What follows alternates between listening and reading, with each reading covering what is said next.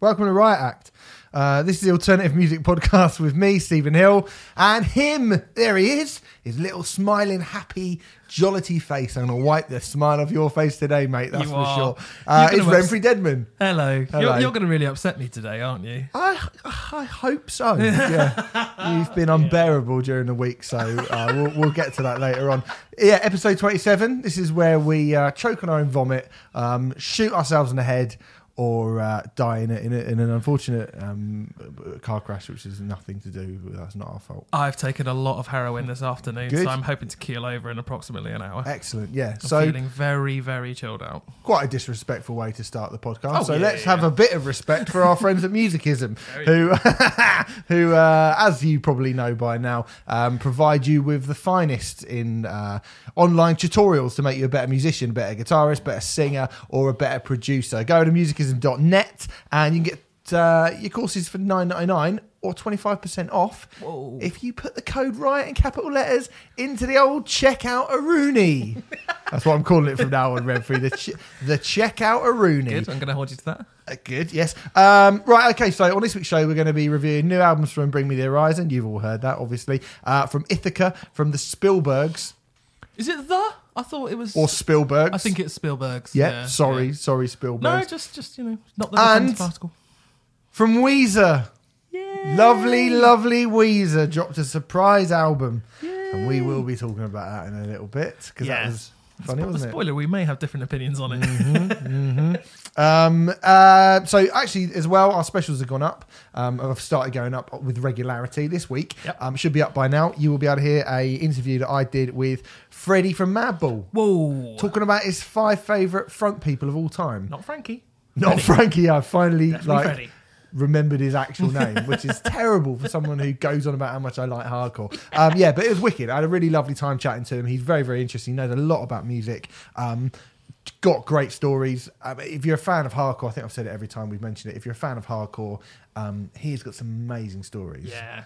Uh, but actually, listening back to it, if you don't care about hardcore, he's got some amazing stories from some of the shows from other genres of music that he's seen Yeah. that are just fucking amazing. So yeah, uh, yeah really, really happy with that. We will be having more of them, I think. Yeah, definitely. We've got, got- quite a few. We cool got a few. We got up. Neil Fallon from Clutch is still coming up. That is in the can. Yeah. Matt Stocks. Uh, we had a chat with Matt about the music industry at large. Yeah. That's in the can.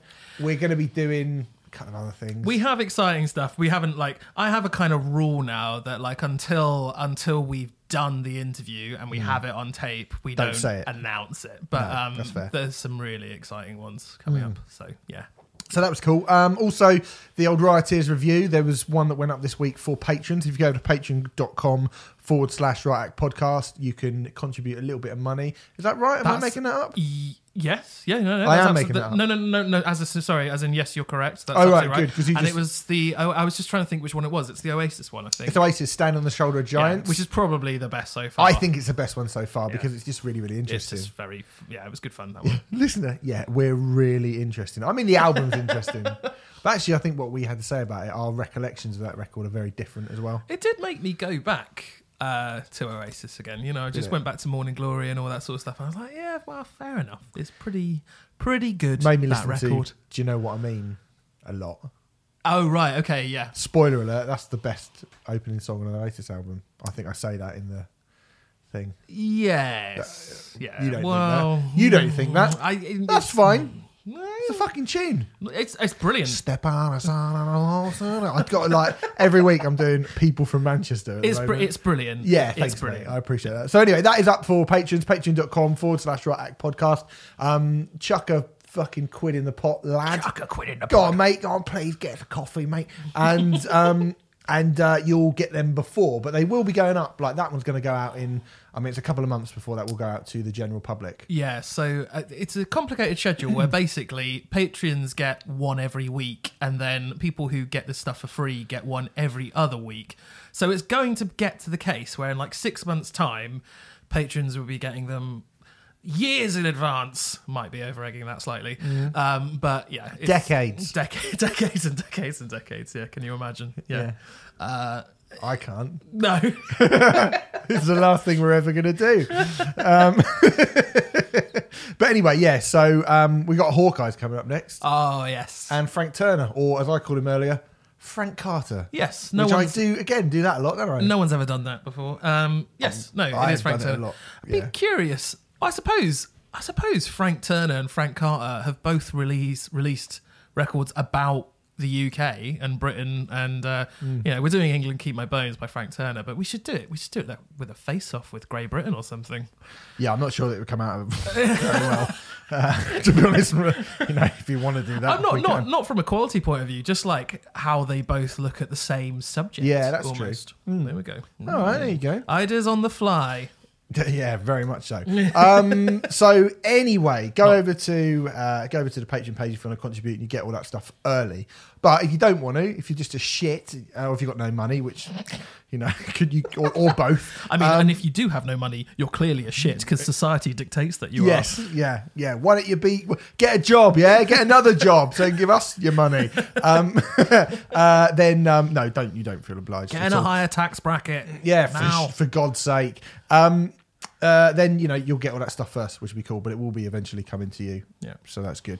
Um, we should have a little chat about the festivals, Remfry. Oh, first of all, festivals. you wanted to talk about King Eight One Zero, didn't you? well, King just 810. just briefly. So It looked last, like you didn't talk about him enough last week. Oh no, uh, I just can't get enough of them. So last week we basically came to the conclusion, both of us, I think, that they had. Um, I think the technical term is "fucked it." Commercially speaking, I thought they were that they were a sort of done deal. I thought it was stick a fork in them.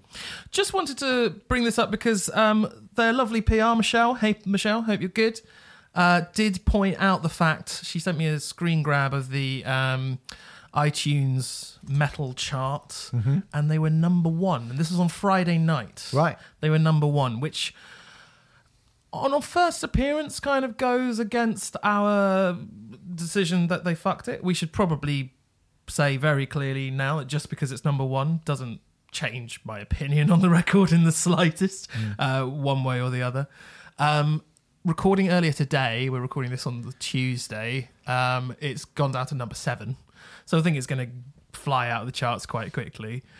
Um, but yeah, I mean, are Well- you surprised by that? A little bit, yeah. I mean, I'm, I, I kind of, I have to say, I'm maybe pleasantly surprised. Like, you know, the people, naysayers have the loudest voices, don't they? Yeah, As I am proof of. and, um, and yeah, and, and, you know, I've, I don't really have massive beef with King 810. I think, like I say, the last album I think is really, really good. I think they're in, I think they're frustrating and interesting and sort of cringeworthy all in equal measure. They're a very, very difficult band. I at least like the fact that they inspire some sort of conversation within people. Yeah, I think that's I good. can't disagree you know?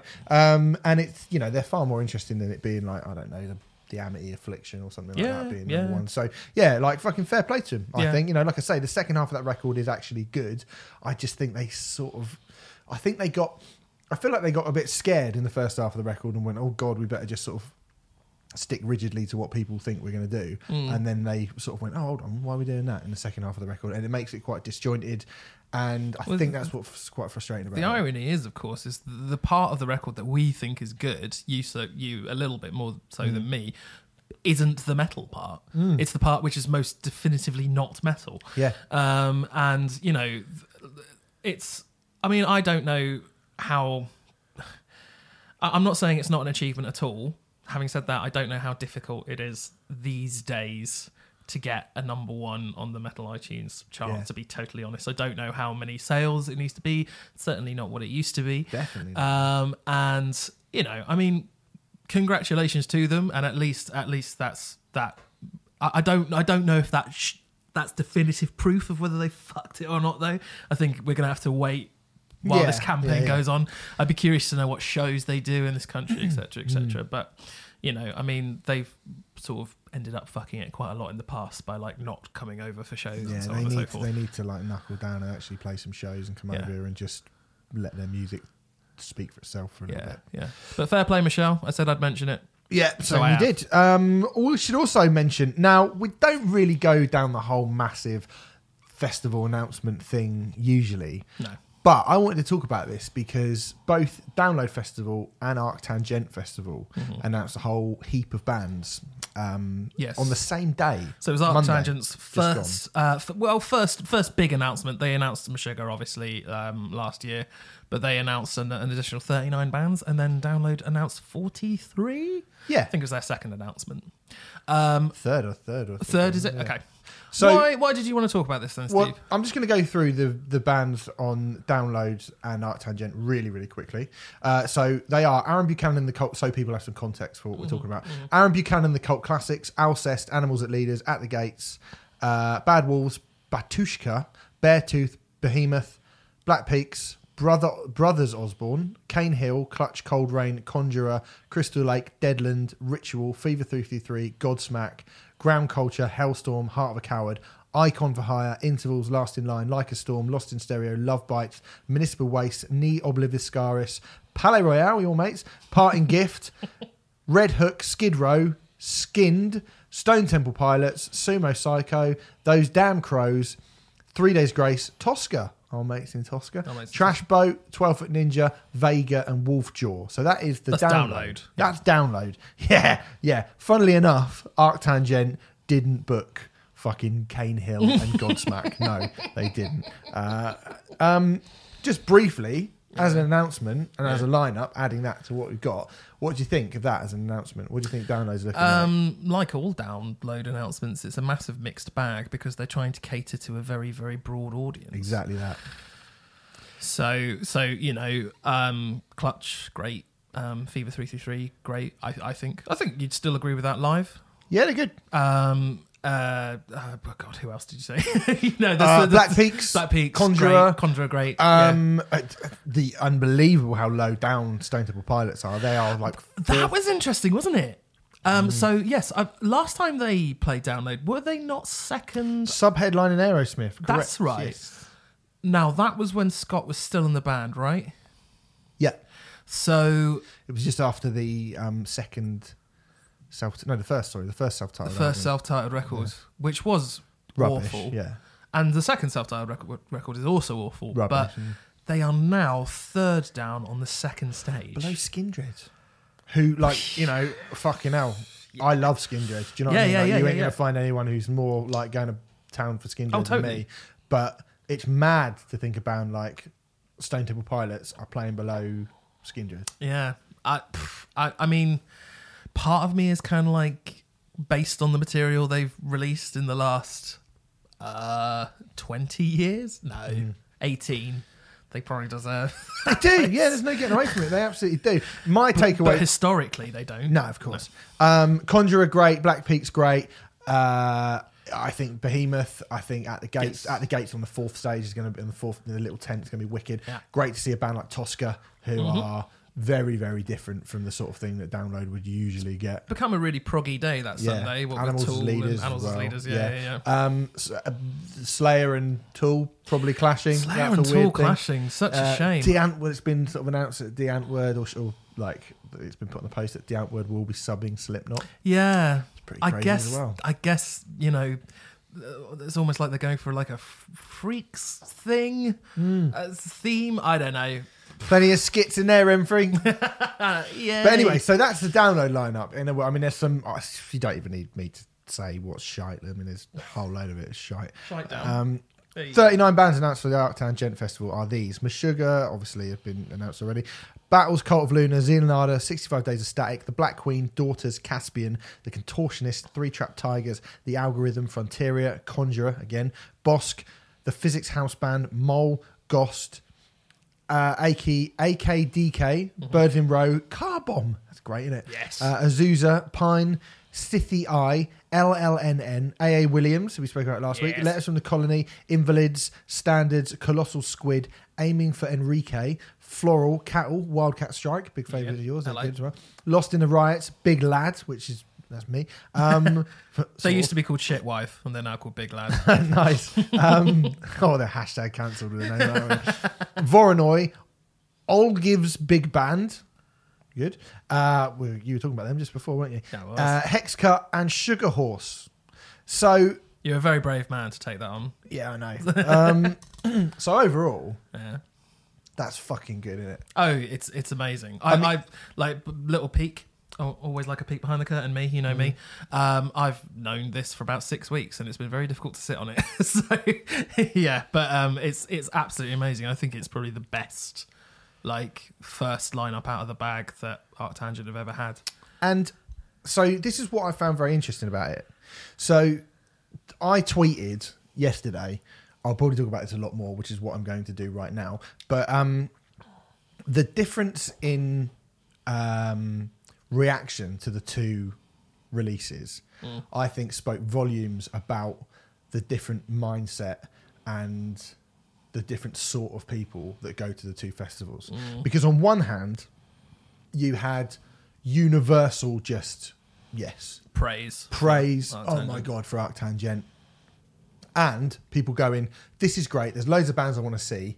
And just as importantly there's loads of bands that i haven't heard of Yeah. who i can't wait to find out about Yeah, right yeah, yeah. so that is the attitude across the board like i didn't see i don't think i saw a single dissenting voice of at all Nope. on facebook on instagram on twitter i did not see one i couldn't find a single dissenting voice for the No. arctangent I wasn't specifically looking for them, but I didn't see one no, either. I was, and I couldn't find one. Um, the download announcement came, and uh, well, I mean, I tweeted this, and a lot of people went, "Oh, I think actually people have been really nice about the download load lineup. I think people are really positive about the download lineup." And I think people, there are a lot of people that are very, Mm-hmm. very positive about the download lineup. Very positive. But there are the attitude of, oh, I've only heard of four bands. Ugh, I'm not Mm. paying for that. That was really prevalent. Mm-hmm. And I was like, that says a hell of a lot about the type of people that go, oh, I've only heard of Halestorm and Godsmack. And do you know, like, who, who's that? Who, like, not interested, not in like, oh, I can go to a festival and discover a brilliant new band. Yeah. Didn't feel like that attitude. I didn't see that attitude anywhere. I saw it a lot on Arctangent. I didn't see it anywhere at download. I also saw, oh, it's only four bands I want. I saw a lot of people going, yeah, that one band. Hmm. I saw a lot of people going, why that? Why are they there? Or why aren't this band? Like, for somebody was obsessed with getting Sponge there. What? Mental. There's Someone, I saw four tweets from the same person going, "Wear a sponge." It's like, well, no, or they're not playing. Obviously, That, I think that's the first time that the words obsessed and sponge have been in the same sentence. yeah, probably, That's yeah. fucking unbelievable. Um, wow. And I mean, sponge are fine. No, they're not. um, they're really not. Um, and I just, I think you know, I, I think big big festivals have a have a big problem because Yeah. it's, I don't know how you cater to that many people now. Well, this is uh, uh, th- that is the primary reason because download have to cater to a large, large, large audience. I mean, download's audience is uh, God, pff, twenty times the size of Arctangents, something ridiculous like that.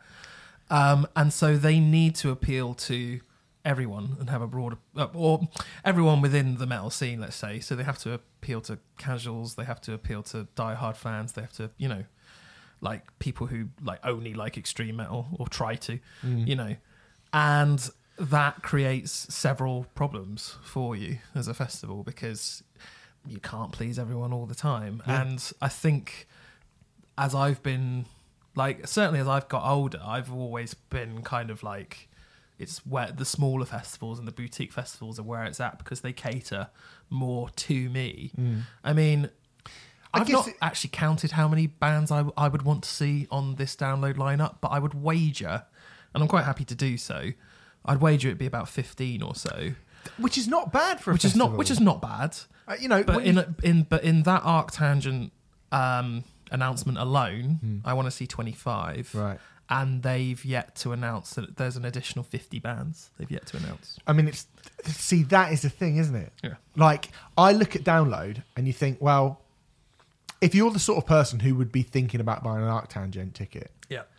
but then going, or who usually goes to download, but looks at it and go, I mean, the thing is, Tool really, Tool blur the lines so much because, I mean, I think the Arctangent lineup is either bands that I really like or bands that I don't know. Whereas the download lineup is a few bands that I really like, some bands I haven't heard of, and a load of bands that I, I actively hate. Mm-hmm. I hate Sumo Cyco. I hate Godsmack. I hate Halestorm. Mm-hmm. Do you know what I mean? I hate them. like I'm not ambivalent towards them. Mm. I hate them. I don't think the, the the lineup to download is bad for them being there. No. I mean, you know, I was going about how great Red in '96 was. Kula Shaker still played. Yeah. Do you know what I mean? Like space was still there. Like it wasn't just great all the fucking time. I had to watch Gene. Do you know what I mean? Like it wasn't good all weekend.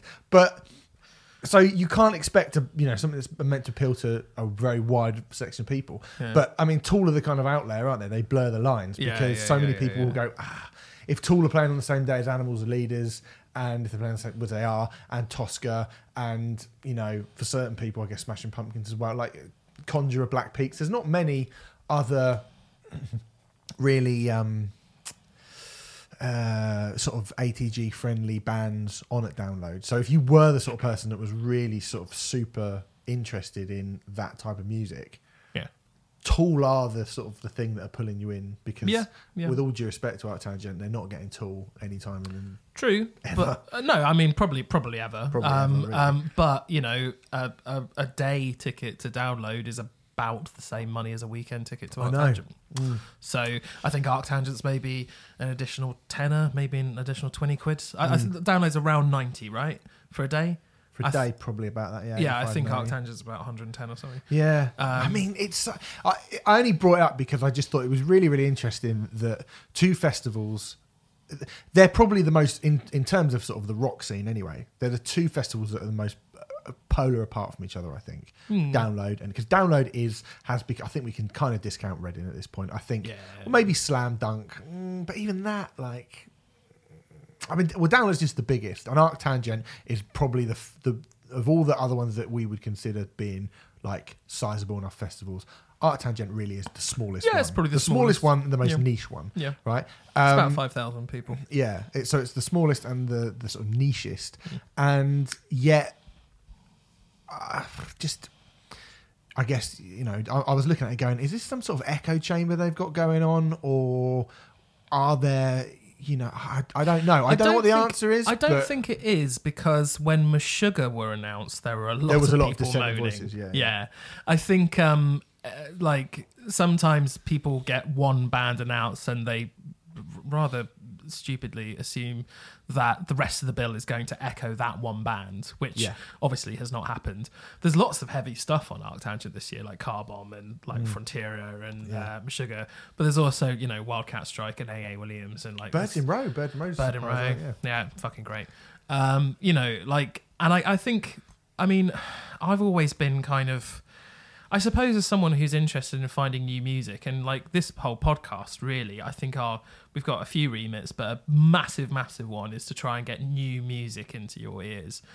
Um, Arctangent is, you know, where I found the first place where I would have seen Black Peaks or Bossk or, you know, I mean, I remember seeing Bossk on the first year, you know, and Rolo Tomassi have played most years, and like all these bands, so many of them, you know, when I do my moaning thing about like, oh, I can't believe the press have only just t- got onto this band now. Mm. It's usually because I saw them at Art Arctangent five years ago. Yeah. You know, it's this it's this amazing secret place where you find out where all the bands that you're going to love tomorrow are. Like Yeah. and that's what excites me about it. Whereas download needs to see those bands have proved themselves. Is, is this I is think this they're first- trying on the. I mean, look at the fourth stage, and I think for the last few years, they've done a pretty good job of promoting some of the bands, but they've only gone that fourth stage. I mean, I took away like that fourth stage still looks great. I think they're doing better than they have done. yeah, But and Power but- Trip on the main stage as well. I just like that for me. I was looking at Yeah. that like Power Trip on the same day as Slipknot on that stage on Yeah. that lineup. That is fucking killer. I think I think I think they're definitely making efforts to do that, and they're making strides towards that. But then, in that respect, in the finding the bands of tomorrow respect, mm. they're never going to catch up with Arctangent ever. I just thought it was an interesting thing. I mean, that's it basically. I just thought it was an interesting thing they released on the same day. And you know, when you look at it and you go, "Fucking hell!" I've never felt so not polarized, but like so. This is one way, and like you're. I, I looked at download, which was you know for years and years like they're my people, and da, da, da. and I just thought I don't really feel like I fit with you lot anymore because they all look like they're gonna have a lovely time at this little festival, which I look at and go, yeah, that looks really really Yeah. good. And I look at download and go, yeah, it'll be all right. You know, Yeah. there's some really good stuff on it, but I don't want to watch Sumo Cyco. I will. I will say though, just because I don't want to sound, I don't want to be too down on download. Hey, Hey. um, I do actually think that this is one of the best lineups for quite a long time. It for a few years, I think it's really, really strong. It is In good. some respects, I think it's too strong because I look at it and and if I pretend that I was going as a punter or whatever, I'm just kind of like, well, that band clashes with that band, and I don't think I get to see those. And I think that's a big issue for them. It's almost like the Hellfest problem of like you just have too many great acts on. Um, and it would be nice to see them do more towards staggering their lineup and all that kind of thing, which Arctangent have done since their second year. You know, I just think bigger festivals need to think outside of the box a little bit more and start to take on those things and not feel like they're the biggest of Yeah. the big and they're they're un, unbeatable because Well, I just don't think their they audience. are. Th- this week was proof to me that their audience don't want them to do that though. But uh, Maybe. that, was what I looked at. I was like, oh, you literally have no interest in. Do you know what I mean? Maybe, but we should also bear in mind that the internet is a strange place and, Oh, it is a and strange distorts things in a strange way. Mm, You know, mm. But I, I think there's the proof has been not just on the internet, but in the fields at download. When you look at the Mm. amount of people who are going to watch bands, Mm. like when I saw Baroness on the second stage a few years ago, and it was empty, Mm. and I can't remember what kind of crud was playing on the main stage, but you know, I've not. I've. I can't actually say. I've. I've not been to download for a very long time, so I can't actually um, comment on that. But it is depressing when a band as good as Baroness aren't being watched by fucking loads of metal fans. That's absurd yeah, to, to my eyes. Uh, anyway, we've had seen a few gigs this week, just gone Remfry. I'm going to do them in reverse chronological order, if you Okay. don't mind. Yeah, so yeah, last night, um, we went to see Boss Keloid. hmm Boss Keloid and Earn. hmm Um, I actually, I say we went to see Boss Keloid. I had to come home to do something for that magazine. Uh, I'm not telling you what, but it's bloody good. Yeah, it is. and yeah. Uh, so I only saw Earn because Mhm. I want. I've been seeing, meaning to see them for a while. We reviewed their debut EP.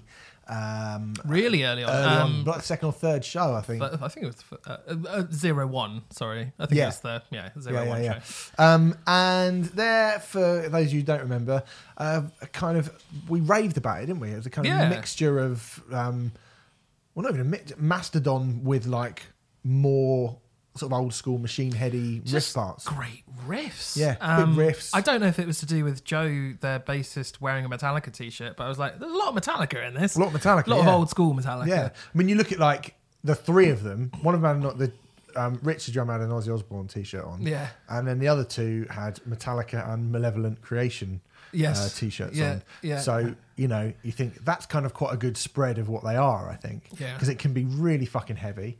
It can be there was melodic elements they were trying to put like kind of old school metal stuff in it as well, Mm. and those like crunchy, thrashy. Like, or well, not even thrashy, but those kind of almost black album, post black album riffs as well. Yeah. Um, they're obviously, I don't think they're the finished article. Yep.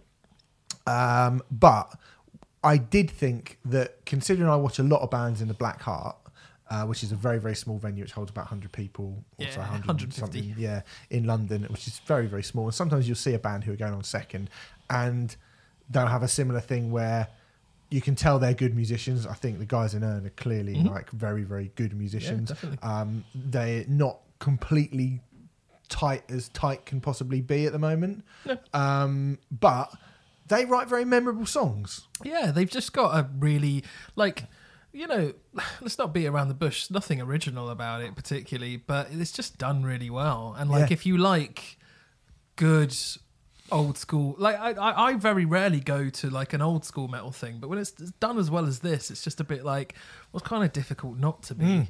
like not to be excited about this in some way, shape, or form. Uh, and I think like considering yeah, they are on a debut EP, they are really really early on Really new, yeah. if you know they could be amazing in a few years time they just need to play shitloads of shows which Mm. Yeah. is what they seem to be doing Yep. and uh, keep working on stuff i spoke to them really briefly last night and they are working on new material Yeah. They So- played one new song actually, which I thought Yeah. sounded good. Yeah. I think the the compositions and the the parts in the songs show a greater deal of imagination and a, just a kind of um, more inert sense of being good songwriters than many many bands Yeah. at that level. Yeah, I totally agree. I do, you know, they're. I reckon they can obviously work on the old stage presence and tightening up and smashing that. but, You know, Mm-hmm. I think that'll were- come, though. But yeah, that'll come. Like they were the Yeah. Mm-hmm. second band on on a four band bill at the Black Heart on a Monday night. So you know they're not they're not going to be sort of Yeah. out, kicked out in front of Wembley Stadium anytime and soon. and it so- was it was almost full and people were paying attention they weren't leaving we were towards the back and no Mm. one was like leaving were they like everyone was really enjoying it so yeah i thought they were great really enjoyed it. they were good. So then after that, I fucked off. So so you fucked off and then uh, desert storm played second the kind of um, quite uh, riffy clutchy based i mean all bands that you compare to clutch suffer from the fact that they don't feature neil fallon um, but uh, slightly even bands you don't compare to Clutch suffer from. That's absolutely true. um, but I really enjoyed. I, I, I really enjoyed their set. I thought they were really um, good fun, like classic sort of desert fest band. I'm not just saying that because desert's in the title. It's just like you know really good riffy rock stuff. Um, they played for a very long time, um, almost an hour of their. Well, they had 45 minutes. I think they were meant to play, so it was meant to be 45 minutes for Desert Storm and 45 minutes for Boss Keloid. And as a result of everything running over, it basically meant Boss Keloid had a truncated set. I Oh, think they played, yeah, about half an hour. And upon further prying, Stephen Hill, do you know what I discovered? What's that? I discovered that Desert Storm were the promoters of the gig. All right. Mm. Mm, that's not very good, is it? No. At that point, I think we should uh, flash the torch in their direction Yeah. and not speak about them anymore for this review. Yeah. Uh, mm, yeah. I mean, you know, well, certainly compared to Boss Keloid, there's, you know, it's night and day in terms of like Boss Keloid are actually doing something really different. And Boss Keloid are one of those bands that I keep forgetting how good they are.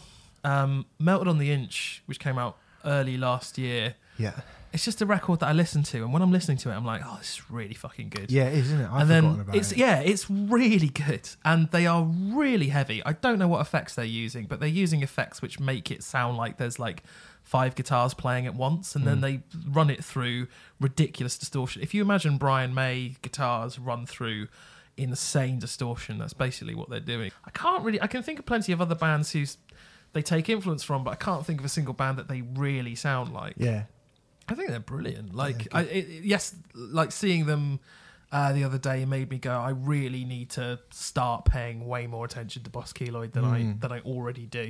they're they're loved by. There's a select group of people who are fucking in love with them. Yeah, And yeah, it's easy to understand why. I mean, I didn't see it, but I was a bit annoyed that to go because I do like that record. they are great. They're Yeah. really good, and I'd. I'd urge anyone into proggy heavy stuff to catch them as soon as they can. So the night before that, I Mm. went to the Persistence tour, which I've been to the last Oh, sort yeah. of four or five years, I forgot you went to this. Yeah, and this is easily the best lineup they've had. Easily the best lineup, the strongest lineup they've had in the time that I've been going.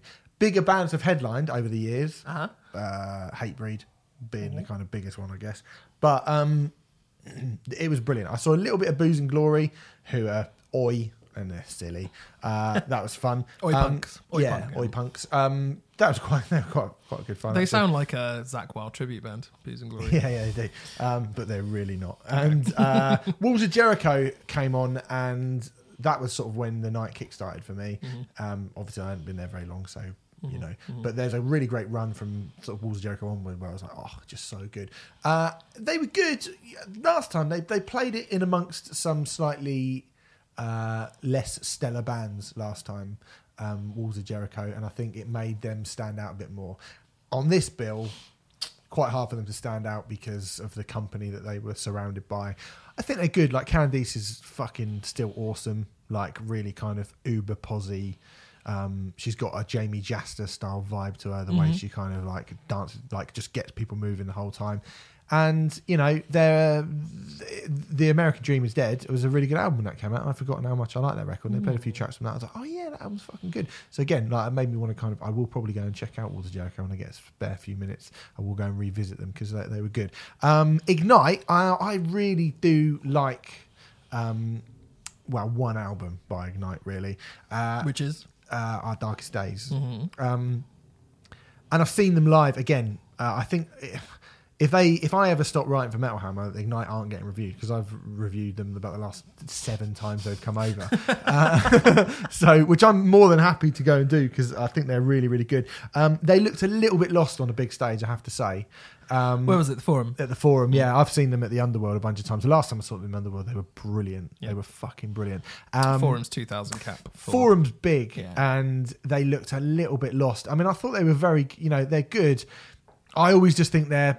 This is going to sound like an insult. It's not meant as one because I do love this band, but they sort of they're kind of a poor man's Boy Sets Fire. They're like a Boy Sets Fire Mark, Mark II. Like I don't think they're as good as Boy Sets Fire, but you know, Boy Sets Fire are fucking Yeah, wicked. Fire, really. Um, so you know they were good, um, but uh, it was a very different. You know, they're very melodic. Ignite. They've got much more of a sort of um, you know skate punk mixed with melodic hardcore, Yeah. uh, rather than what was a lot of like anger the rest of the night. Uh, Municipal Waste were great as always, Mm-hmm. always good. Um, just fucking loads of fun, aren't they? Party times. Municipal Waste are going to fuck you up. Like funny, they sort of they really felt like the kind of odd band out on the, on that bill that night. Yeah. They, Uh, they feel they like didn't last time. They played with Suicidal Tendencies last time. They didn't feel so alien Yeah. to the rest of the bill. they feel like the most fun band on. Yeah, well, I know, sick of it all played, mate. I Oh, was sorry, yeah, yeah, yeah, um, yeah, and uh, but yeah, but but they are absolutely loads of fun and just revel in being pure metal. Mm-hmm. I think if you've seen Moon- Muni Waste before, you kind of know that what you're going to get, and Mm-hmm. it was just sort of thrash Nirvana. They're the best ones of. Well, apart from Power Trip, I think they're the best. Power Trip, Havok, and Municipal Waste are always the three from that kind of Yeah. modern, f- since the turn Thrash of the millennium, revival. the thrash revival. yeah, they're the yeah. ones. So yeah, they were great. Uh, Napalm Death. This is where it got ridiculous. Napalm Death. I've never seen them and not been just like utterly in love with them. Every Mm. fucking gig they ever play, they're just so brilliant. And again, this was absolutely no uh, exception. Um, Breed to Breathe, I think was the second to last song. Breed to Breathe, the first ever Napalm Death song that I heard on a Kerrang CD in Oh. 1997, and they never play it, and so they played it last night, and that was a, oh, last night, that was a couple of nights ago, and it was it was great. It was so so so great. Cool. Uh, it's just you know Barney's amazing. He's such a like they're so real. They're the realest band. Do you know what I mean? There's no pretense, no fucking around with Napalm Yeah. Death, and they're so fast. They're so savage. They're, they're basically the heaviest thing that's ever happened to music ever. Really, aren't they? Pretty much. Like they're insanely. In, they still. They've got no right to be that age and to be that heavy. Yeah, I mean, yeah, the, it is ridiculous how they must. They're in their fifties. They must be in their fifties. I mean, you know, Scum came out in 1987, and when they're playing Yeah. Hmm. tracks off Scum, like, forget about it. Anyway, Last time I saw Napalm Death was in the forum. I think mm. it's Point Glassjaw. yeah, Fucking weird bill. That is weird, but they, and they still. I, I, what I thought was good as well was they still appear to be leaning quite heavily on Apex Predator Easy Meat. right. Three songs off, three or four songs off Apex Predator, which is just a brilliant, brilliant record. And those songs sounded as good as you know, like when they play "Suffer the Children" or whatever. Everyone's like, "Yeah!" or "Nazi Yeah. Punks Fuck Off." Everyone's like, "Yeah!" Yeah. But those new songs are like they are still. They're an amazing band. They're one to of the all-time greatest bands. There seems to be a consensus that um, Apex Predator is their best modern album, of maybe of the last ten years or so. Would you agree with that? I, I mean, yeah, I would. uh, but then, whoa, there's they're all good. like, do you know, there's a lot of them that are like utilitarians, amazing. That, will- yeah. Anyway, they're all great. But yeah, Apex Predator is particularly good, I have to say, actually. And then Sick of It All. I, I think I've seen Sick of It All about 50 times, 45, 50 times. I've seen them a lot. You'll turn into sick of it all if you keep seeing them. I won't ever be sick of seeing any of them. Uh, amazing. Like, I cannot believe they're the age they are. Uh, and they still have so much fucking energy. Pete Koller, spin kicking, and just like, again, Lou Koller's hilarious. Yeah. They look great. They still, like, they don't seem to age. Something Yeah. about those bands, like, they just don't age. And the set was wicked. Like they picked it, they picked a wicked set, and they sort of front. They put it's kind of a couple of classics to start with, and then a few of the new ones. And some of the new ones sounded great from the album that we spoke about last year, Uh, Year of the Dragon. Year of the Dragon. Yeah, um, but then when they got to the end, and it was you know. Uh, us, no, they didn't play, us, they played us first at the start. They played uh, "Good Looking Out," "Scratch the Surface," "Step Down" at the end. Oh, mate, like So good. They played Call to Arms the first time in ages, which is the proper like oi oi oi, Mm-hmm. or real oi one that they've got off Call to Arms, which is amazing. They, they, that's been out of the set for, for a few years, so it's good to have that back. And they did an on-stage Wall of Death as well Oh, to sort of end with Scratch the Surface played. Everyone from the entire tour kind of oh, nice. did a, did a Wall of Death on the stage. That's great. Because as you all, as we all know, Sick of It All invented the Wall of Death. As we all know. uh, so yeah, that was brilliant. Just a really, really good night. Amazing. And Sick of It All will be good when they're when they're. You can probably just prop their coffins up on on stage when all four of them are dead, and they can headline a bill like that, and they'll still be better than your your young person's hardcore band. What you like. um, anyway, Remfry, you went to see Mastodon. Oh yes, I did. Oh yes, I did. Talk Steve. me through it. Um, I'm going to go with Mutoid Man first. Steve Brodsky and um, well, it's usually Ben Koller from Converge's uh, like other band. Unfortunately, Ben Koller over Christmas uh, broke his oh he broke his elbow, didn't he?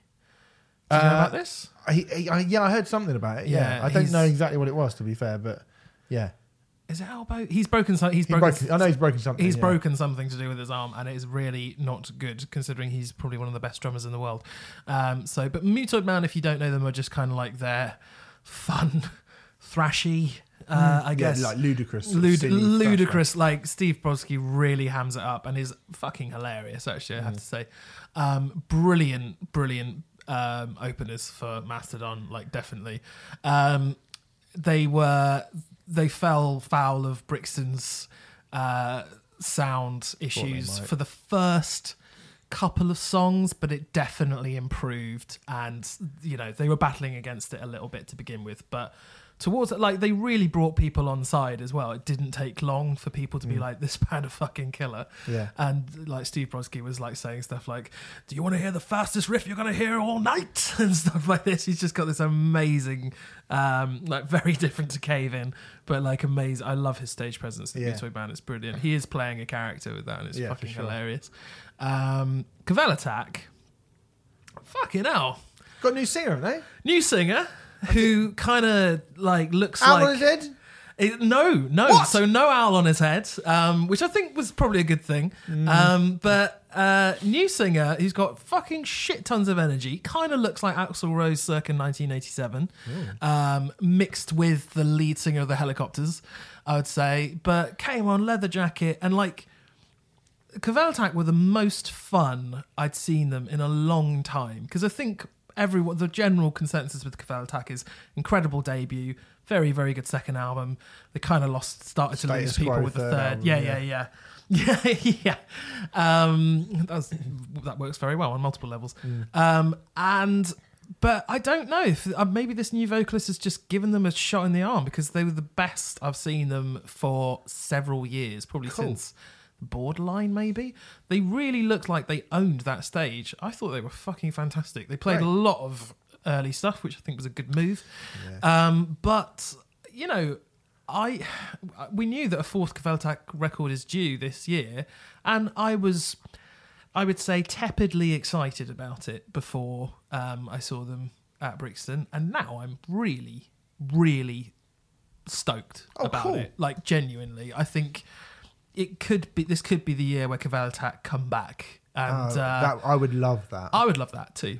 I'd really, you know, I, I'm not sure if they'll reach the peak of their debut, but e- even if they release an album as good as Mia, Mia, Mia, Mia, um, I'd be happy with that. You know, like yeah, really, really enjoyed their set. 45 minutes just went super, super quick.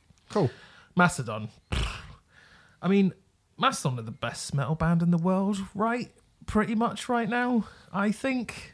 Uh, I mean, they're so prob- unique. Probably are actually. They're yeah. so uniquely them. They're so kind of there's so, there's so many. Gojira? Uh, Gojira is a good shout, but uh, m- I, oh, I I think if you take records into account as well, I would still plump with Mastodon. I mean, Gojira live are just untouchable, but I think um, Mastodon played a very kind of. They played seven songs from Leviathan. Right. And they started with Iron Tusk. They go straight into March of the Fire Ants Oh. and straight into Mother Puncher. And it's just like, oh, they're not fucking around, are they? you know, and it was just a, a sort of greatest hit set, but one that leaned on the early stuff quite a bit. Mm. And already, like, the first two thirds were already absolutely amazing. And then but to, to the point where I was like, oh, amazing. This is one of the best Mastodon shows I've ever seen. And then I forgot that they were bringing Scott Kelly out. And Oh, Scott yeah, Kelly fuck. comes out. I'm like, oh my God. like, it was just became so much better. And so with Scott Kelly, they did Scorpion Breath, Crystal Skull, Spectrelight. Oh, oh, fuck! Crystal skulls. Oh. Aqua, Aqua Dementia, Crack the Sky, Diamond in the Witch House, and they ended on Blood and Thunder with Scott oh. Kelly. And it was just like, oh my uh. God. And it was just, I I guess it's kind of a bit boring at this point. Mastodon came over and they were brilliant again. But mm. I suppose a few years ago that wasn't the case. They've No. been, they have been very hit and miss, you Festivals usually. know. Usually at I mean, festivals. they played Download a couple of years ago, and they were really boring. And Yeah. then they went and did the Metal Hammer Golden Gods, and they had 20 minutes, and they just They were- absolutely were incre- destroyed it. yeah, they were incredible, weren't they? They were was that when. Neil Fallon came on? Yeah, did Blood and Thunder. Blood Fucking Thunder. brilliant. Ah, Neil Fallon. Um, like, I, and I saw that Bloodstock show that they did a couple of years ago where Mm. they headlined, and you know, even as a massive fan of that album that they were touring around at the time, which a lot of people weren't, Once More Around the Sun, yeah.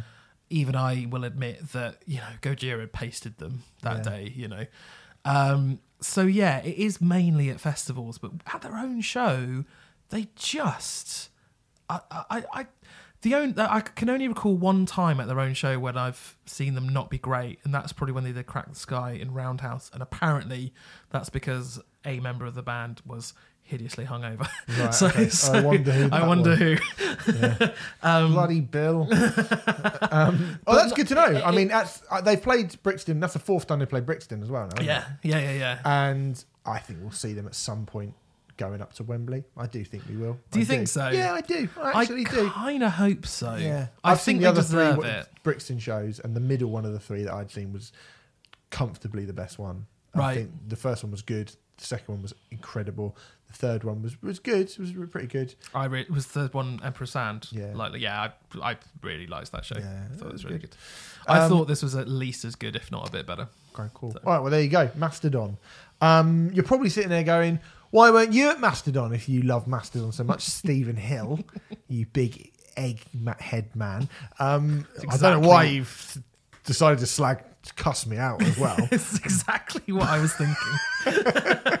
Big egghead man. There we go. Like you can talk, you you look like a pube um, Wow. Yes. With teeth. Yeah. Uh, a pube of teeth. Uh, yeah. Write that down. That's the title. yeah. Um, yeah. a pube with teeth. Don't know where this shit comes from. Sometimes. anyway, the point is, I didn't go, and it was quite a horrible decision to have to not go to Mastodon. But due to the fact that I like Dose Your Dreams, the album by Fucked Up, I like it a fair bit. You do quite like I that. like You've that mentioned it once or twice, I haven't have you? Yeah. Try not to mention it all the time. it's quite hard. Uh, but I had to go and see Fucked Up. Mm. I've not seen them since the Chemistry of Common Life when they Right. supported uh, the Bronx. Probably talking a good ten years. So then. it's about 10 around years. around that. Yeah. It is about 10 years. Because, like I say, not a fan, but had to see these songs live. Um, I got in just as they were coming on as well. I would have been fucking fuming if I'd have missed. Okay, there's a big old queue. Anyway, won't I should say I saw them the previous you, night in Brighton. the- you did the sensible thing. I did the sen- I did- yeah, Saw both the bands. I did not want to miss Mastodon, so I travelled down to Brighton to see them the Yeah, previous day. Um, So we can compare notes. Yeah, we can compare notes. The first thing I want to say is um, I looked at the set list beforehand because I was like, well, the thing is, As did I. I only really want the Dose Your Dream stuff, which is not true because I don't want any other stuff. I was interested to hear them play a bunch of other stuff. I happily would have just had Dose Your Dreams in Yeah, full. I've gone back and listened to um, all the other records now, and I think they're good. I do think they're good. Yeah. I think um, they're very good, but I just don't think they're as good. They're anywhere near as good. Um, so I wanted all the stuff from Dose Your Dreams, and in the the set list they were playing five, Yes. and I was like, oh, did they play five when you saw them? yes, they did. Ah, good. But they played more. They did. They played. So they didn't play. I noticed they. I I'd resigned myself that they weren't going to play Living in Simulation, which is one of my absolute favourites. And I was just Oh, so yeah. fucking excited. I would be like dying to see that live. But I'd sort of resigned myself to the fact they weren't going to play that. So when they did fucking play it at the garage, oh, Remfry, you should have seen me. I was a fucking lost my shit. It was uh it was great. I mean the opening them playing the title track from Dose Your Dreams. Yes, that's what and they it did. building ah, that is one of the like that's one of the best openers to I loved a it. set Yeah. I've ever seen. It's I thought that was cool. fucking amazing. Yeah. And So the, the way amazing. that they're able to build it with, you know, because they have three guitarists and, Yeah. you know, like, there's such an interesting juxtaposition fucked They are. up because they are inherently a punk band, Mm. but with as many elements to them as like a Yes or a Genesis in, in, in a way. I mean, not quite. I'm over egging that slightly, but like they can do really intricate stuff if they want to, Mm. and sometimes they just have all three guitars blasting power chords and At just once, yeah. attack it at once, you know, and playing the same thing basically. But then sometimes, as on Dose Your Dreams, the uh, opener, Yeah. um, as in the title track, they're just, doing all little different funky stuff and Yeah. like you know that's the, on, on the album. It's the one that sounds very kind of. I thought it sounded quite Stone Rosesy. I'm not Yeah. sure if you would agree with that, but yeah, Yeah. yeah, quite has, a, Yeah. has a cool kind of late 80s, early 90s Mm. kind of funky vibe. It's a really cool song. Um, and then Damian just sort of comes on halfway. I mean, for Brighton, he came on halfway through it in. Uh, in a hoodie, and then took the hoodie off, and then just started screaming at yeah, people, yeah, yeah. That's which what he did. great. Yeah, yeah. And Uh, I, I mean, it, watching that show, and I thought some of the, you know a lot of the other songs were great as well. Like uh, the other shoe, which it ended with, um, off of uh, it's off David Comes to Life, isn't Yeah. it? And um, you know that I remember thinking that sounds so much better live than it yeah, does yeah. on um, on record. I hate summer. Got a massive like chant Summer. along. It was fucking fucking incredible. fucking Yeah, brilliant. yeah. And you know, obviously, all the songs that they played from Dose Your Dreams, I thought were absolutely amazing. Yeah. I thought it was really, really great, and I felt vindicated watching the show as to me making a real point, which is one of the things that I've made so often and any kind of dissenting voice for that album is usually well the thing is they've just got this guy screaming over the top of it how fucking integral is Damian to that show Oh, to the show, most Like- definitely, and yeah. that's I'd why never I'm take like, him away from you show. don't don't get rid of him No, no, no. don't But are people saying get rid of him? No, people aren't saying get rid of him. They're just saying he limits them, and I don't think he does at all. Don't think he does. Hmm. Certainly not live. I mean, I think he's, uh, you know, massive. He's an amazing presence live, and like he was telling great stories in Brighton. Like he used to live near Brighton, and he's just telling these great stories. And you know, we've talked a lot about how it's really great when you feel like you're getting different shows to Yeah. what the other. Uh, you know the other nights that they're playing, and it was obvious that all of his between stage banter was stuff that you weren't getting because it was Yeah, all exactly. related to Brighton. Yeah, yeah. You know, he was talking about how he went to see a Superchunk show in the year 2000 at the garage. Oh, He cool. said it was my first ever job in the music industry. I went to a Superchunk show and they asked me to watch a merch stall for two minutes. Oh, cool. And getting stuff, those little stories. You're Yeah. like, yeah, he's not making anything up. That's the fucking. That's no, the no, dude. no, no, exactly. He is just, you know, he is being him on stage, and that's something that I've always, you know, I've kind of um, I, I, I said what I've, I've made it clear how I feel about this kind of persona that metal frontmen or whatever Mm. have on stage, where they're just like fucking circle pit or whatever. You know, Yeah. I just have no time for that. Really, I'm not particularly interested in it. Circle pit No, no, you said a metal frontman have a what? persona, Persona. persona. Yeah. Persona. Are you gonna have a go? What? well, persona. You and your fucking rock paper scissors bullshit. Yeah. Do you know what? I heard someone call Sir Alex Ferguson, um, Cyril X Ferguson the other day. Cyril X Ferguson. oh, you know Cyril X Ferguson. Cyril X Ferguson. I'm going. I'm staying. I'm. I keep calling. Sade Sade as well. Yeah, so, you know, we'll do All it. Person, Uh. I'm a reader, mate. Um, uh, Fuck talking. it's overrated. I'm kind of uh, partly. I mean, I'm not jealous. I didn't see your show because I saw Mastodon. Yeah. Uh, but at the same time, I kind of am because my um, gripe with the Brighton show is I wanted them to do more from Dose Your Dreams. Um, they played 13 songs in Brighton and they played 17. I just had a cheeky look Mm-hmm. I saw on that. the old setlist FM. Um, and um, it looks like I would have enjoyed the London show so much more because what I wanted them to do was just to be braver and do more Dose Your Dreams material. There are certain songs on that app record that I don't know how they could do them live. Hmm. Um, but at the same time, I would have Is quite that the London show you got there? Just, oh, just a little uh, reminder. That is the London did. show, yeah. Um, at the same time, I mean, would you? I don't want to put down the older material because I do really like it, Mm. and like as you said, when they played stuff like um, "I Hate Summer" and, and even "David Comes to Life" and stuff, Mm. you know, it's fucking great. Um, but I feel like this album is such a step up and so ambitious. You want I it in would- full. I want it in full. I would happily see it in full Yeah. if they were able to do it. But I think in a way they've made an album which is too ambitious for what they can do live. Maybe. I'm not sure because they did play a bit of, you know, enough stuff on it that. I mean, I think just starting with Dose Your Dreams made me go, oh, they could probably do. I think it would be tough for them to do something like um, Mechanical Bull. Mechanical Bull or um, I Don't Want to Live in This World Anymore, maybe. With the boys' choir at the end. They could probably do a version Yeah, of they it. could do a version of it, probably. I don't know. But anyway, I mean, I thought it was brilliant. Having not seen them before, uh, or since for, for you know for a long time, and being so in love with the album, you know, I was. I was glad that I went and I was glad that I Mm. got to see those songs which I love. But I was also, I mean, I actually was glad to hear some of the other songs live and be like, they're just a really good band. You Yeah, know, sometimes you get a band and you just go, they've got that one album that I love and Yeah, I don't really care yeah. about anything else. I think actually I am now a fully converted fan of Fucked Up. I was surprised when we did the Dose Your Dreams review that you weren't already. I have Mm. to say, um, I do think Dose Your Dreams is the best thing they've done. But I, th- I think for me, my highlights were when they were taking risks, like Yeah, they did um, "Love as an Island in the Yeah. Sea." Is- That's the one that sounds really Beatlesy, isn't yeah, it? yeah. You know, and it's just like the drummer singing in a really weird Sergeant Pepper esque Beatles harmonies. And that was great, wasn't it? It's great, yeah, it's fantastic. It's and and. I thought I'd love to see. It's not that no one likes Damian, or certainly from my perspective, I don't know if you've read other things where people said that they don't like Damian, but it's not. Uh, it's not about not liking Damian. It's just really liking when they have other vocalists involved as Of course, well. yeah. You know? I mean, and yeah, you know, like um, Torch to Light or something like that would be Yeah. a tough one to do live, I think, Yeah. as well. But you know, but, I, but I hope, I, I think what they're doing is they're just going out and playing live, and they've released an album.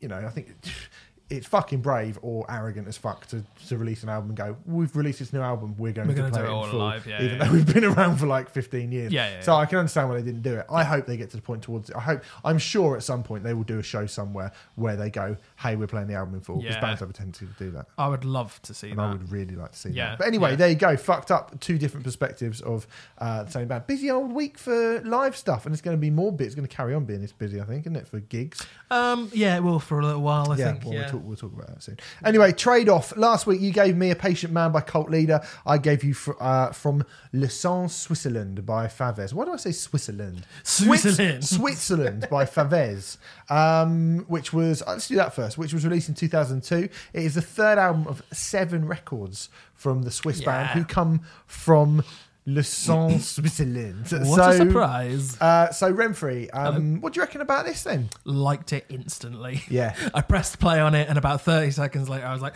I like this, it's good. Mm. Um, uh, it is kind of uh, emo y. Get Up Kids, I got a lot of.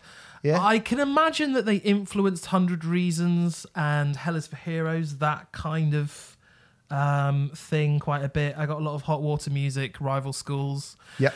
little bit of Weezer, which we'll get onto. Jimmy Eat World. Jimmy Eat World, Clarity absolutely. era Jimmy Eat World. Yes. Yeah, yes. I think is is one of the sort of the the big things uh, for them.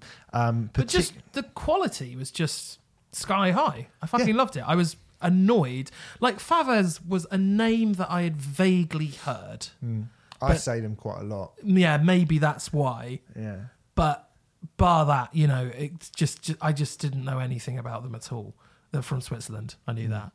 Um, And I, I thought it was fucking like the Ages of Wonder, amazing song. Well- I, I, I started writing a list of all the songs I liked. I just gave up because I was basically just writing the track list out. Mm. But I got to Ages of Wonder, Show Me How to Groove, Chasing Honesty, Son of Steve McQueen is fucking brilliant. Well, I was going to say, Son, Son of Steve McQueen and Into I Break for No One, for me, that is Yeah. the apex of Yeah. this record. And it comes as well straight after um, And It Rains Like Hell, which is proper Clarity era, era Absolutely, Jimmy Eat, Eat- yeah. Eat World.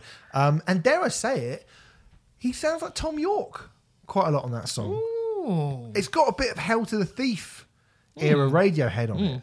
That's why it's weird because to me, Favez, yes, they are.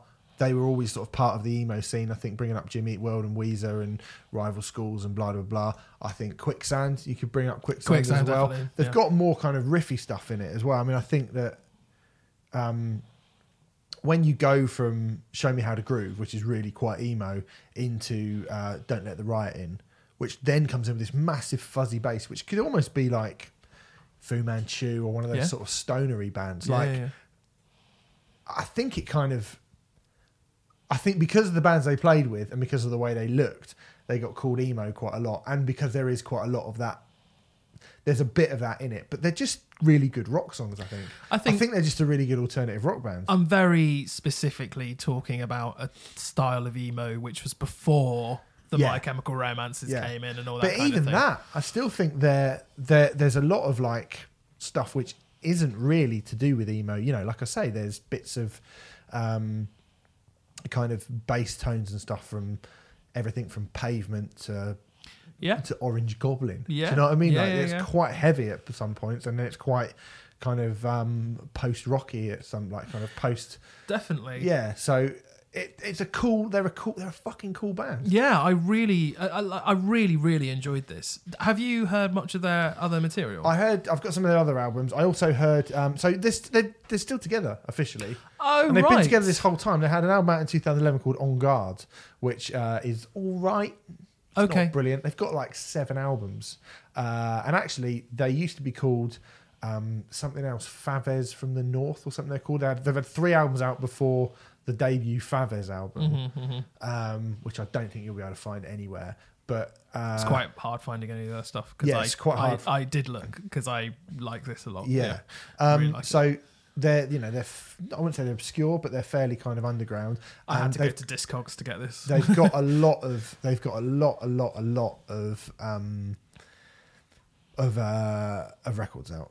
yeah, a lot of yeah, records. yeah, yeah, they do. Like you know, and they don't they've never ever ever ever been talked about uh, by anyone in the press, pretty much ever. Is there stuff worth going in on? Uh, are there other albums that are of this quality or slightly this under? is or definitely the best one. right? Okay. I would say this is the best one. Um, you know, I can't re- remember what the one before it's called, but it's got like, uh, shit. You know, what those things? It's got what looks like an IMAX cinema with nothing over the front of it. That is a really bad way to describe it. But it's got like a kind of iron gate, um, like a big kind of iron scaffolding frame on the front cover of it. That's quite good. I cannot fucking remember what Okay. that's called Okay. off the top of my head, which is really annoying. That one's good as well, but I think this is this is the best one for sure. Okay. Cool. Yeah. They have a really interesting um, uh, lineup, um, mix of instruments. So Yeah. they have, you know, guitars, bass, drums, blah blah blah. There's also like an organist and a keyboard player Mm-hmm. As well, Yeah. which really adds some really cool in intricacies and really Yep. cool bits and pieces. I love the organ stuff. It's Yeah, fucking it's wicked, great. Um, but to have it on, you know, every song is, or more or less every song, Yeah. um, it's really, really cool. Um, I really like this. Again, you know, I was saying with Kruger, like I basically ordered it straight away. Yeah. Um, I did exactly the same thing with this. That's I thought good. It was absolutely You great. bloody love Swiss music. I do. Yeah, it turns out I love Swiss music. Yeah. Um, I'm desperately trying to Google what this other record is as well. Um, I think it is. Is it Gentlemen Start Your Engines? Yes, that's it. Gentlemen, start your engines. That's wicked as well. Yeah, that's Cool. good. Um, yeah, that's very good. I would like So- to dive in on them even more. Yeah, So you uh, should. yeah, I will go to Gentlemen's Dive Your Th- That's fucking great. Really, Really really, good. really, loved this. Yeah, I'm glad you did because I thought they were they were very good, and I've been giving you some silly albums. which, we'll get to that in a minute. yes, you have. Uh, you Aye. gave me you gave me a patient man by Cult Leader, which came out last year, Yes, yes. and I definitely have heard the name Cult Leader. Yeah.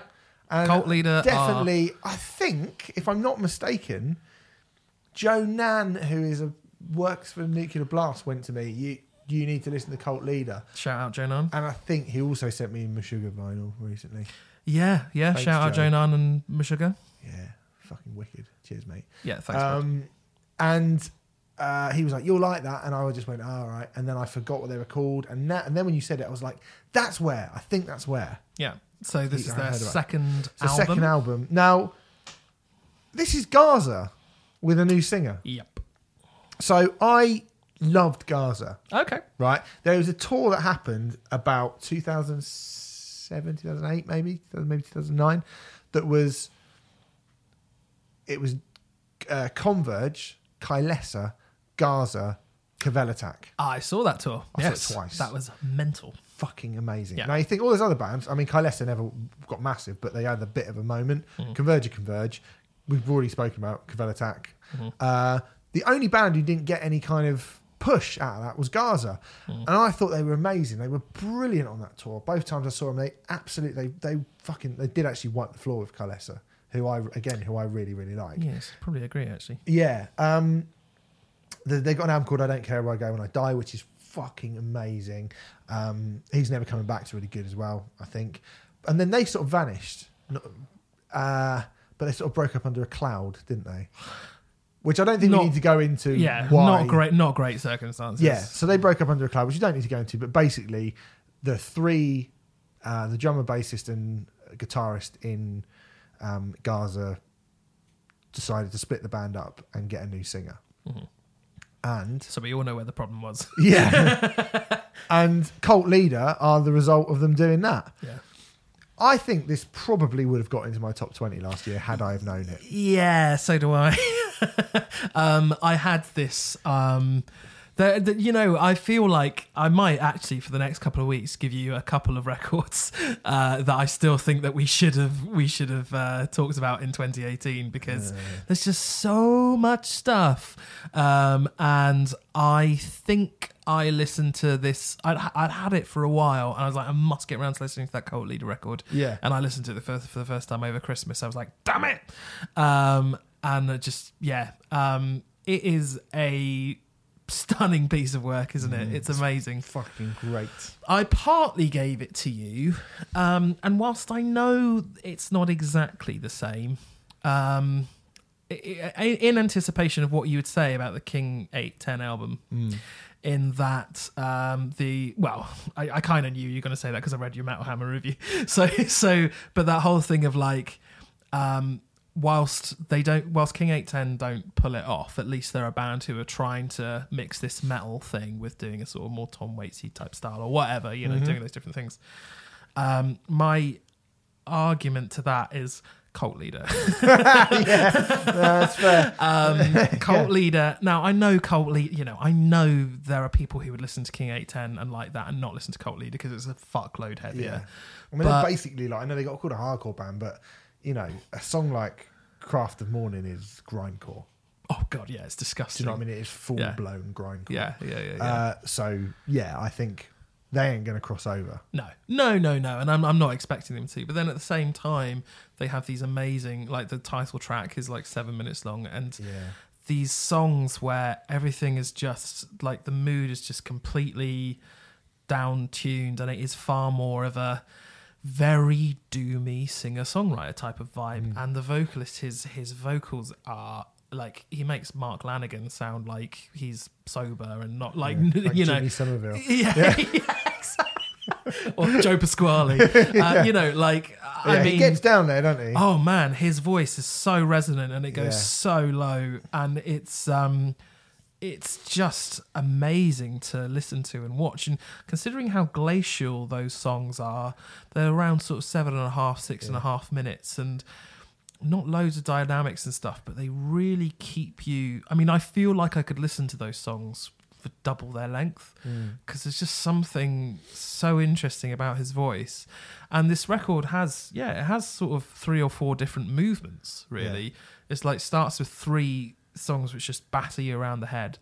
And there's two songs which together last 13, 14 minutes in length, which are this more doomy singer songwriter thing. Then they batter you around the head again. Yeah, And then they finish- kind of like the finish- embers yeah. die out at the end. Yeah, it's really It's amazing. really good. Yeah, Yeah, it's it's incredible really good. record. And again, I think like we said it about the Daughters album, it's so much more powerful when when you kind of bring it right down, and then when it comes right back, and it goes so far. And you know, it's not like they go from being quite slow and quite doomy and quite dark to being quite heavy and quite Mm. fast. they go from literally being like you know the sound of the plates of the the planet moving to going at warp speed and screaming and it being brutal and that just the dynamics of it just they it makes everything just work everything just pops so much so much better But to make that work as well, I mean, we're going to talk about a record today, actually, which is very eclectic and goes to lots of different places. But like, I think to make it work over uh, a cohesive album um, is very uh, difficult to do. It is, you know, yeah. it's it's not an easy thing to do, and I think it's the difference between good albums and great albums, and and you know, this I I, I personally think that I prefer cult leader to daughters. Uh, uh this this record not Uh-huh. the band overall. Um but this record to the last daughters record i think just i mean as i said before i found that daughters record so discordant. It's kind of the sort of thing that i admire but rarely listen to if i'm Mm. totally honest. I'm kind of hoping my mind will be changed when we see them in april. But um but this record uh, you know it's not as discordant it's still pretty disgusting and, Yeah. and yeah it's not the same level as the daughters album I don't No, think, no. but it's ju- but that, to me it's a it's a really good record Yeah. definitely a really, Oh, really yeah, good yeah, yeah. record and you know i even though it's very different and this might have popped in in my list ahead of say mantar right whatever do you know what i mean yeah. Uh, but it's great. So anyway, that's the Patient Man by Cult Leader. Next week, Remfry. What are you going to give me? Uh, I'm going to give you a album called "Good to Hear" by Candy. Okay, I think I've actually got that saved on my phone Do you? from when I went to Architects. Someone was talking to me about them the other day, and I was like, Ah. "I've been meaning to listen to that for ages. Isn't it 13 minutes long?" seventeen. Yeah. Okay. All right. Well, that's lucky. that I've already got it saved up and ready to go. Good job. I didn't actually bother getting around to listening to it when I said I was going to. Didn't it? Otherwise, you gone. No, I've been spending the last three weeks listening to that. Um, It's another record from last year that we should have covered. Should have done. Yeah, I'm, I'm so I understand. I'm going to give you. Sorry, mate. Back to ridiculousness Okay. again. I'm going to give you because I've given you Black Grape. I've given you Depeche Mode. Given you New Order.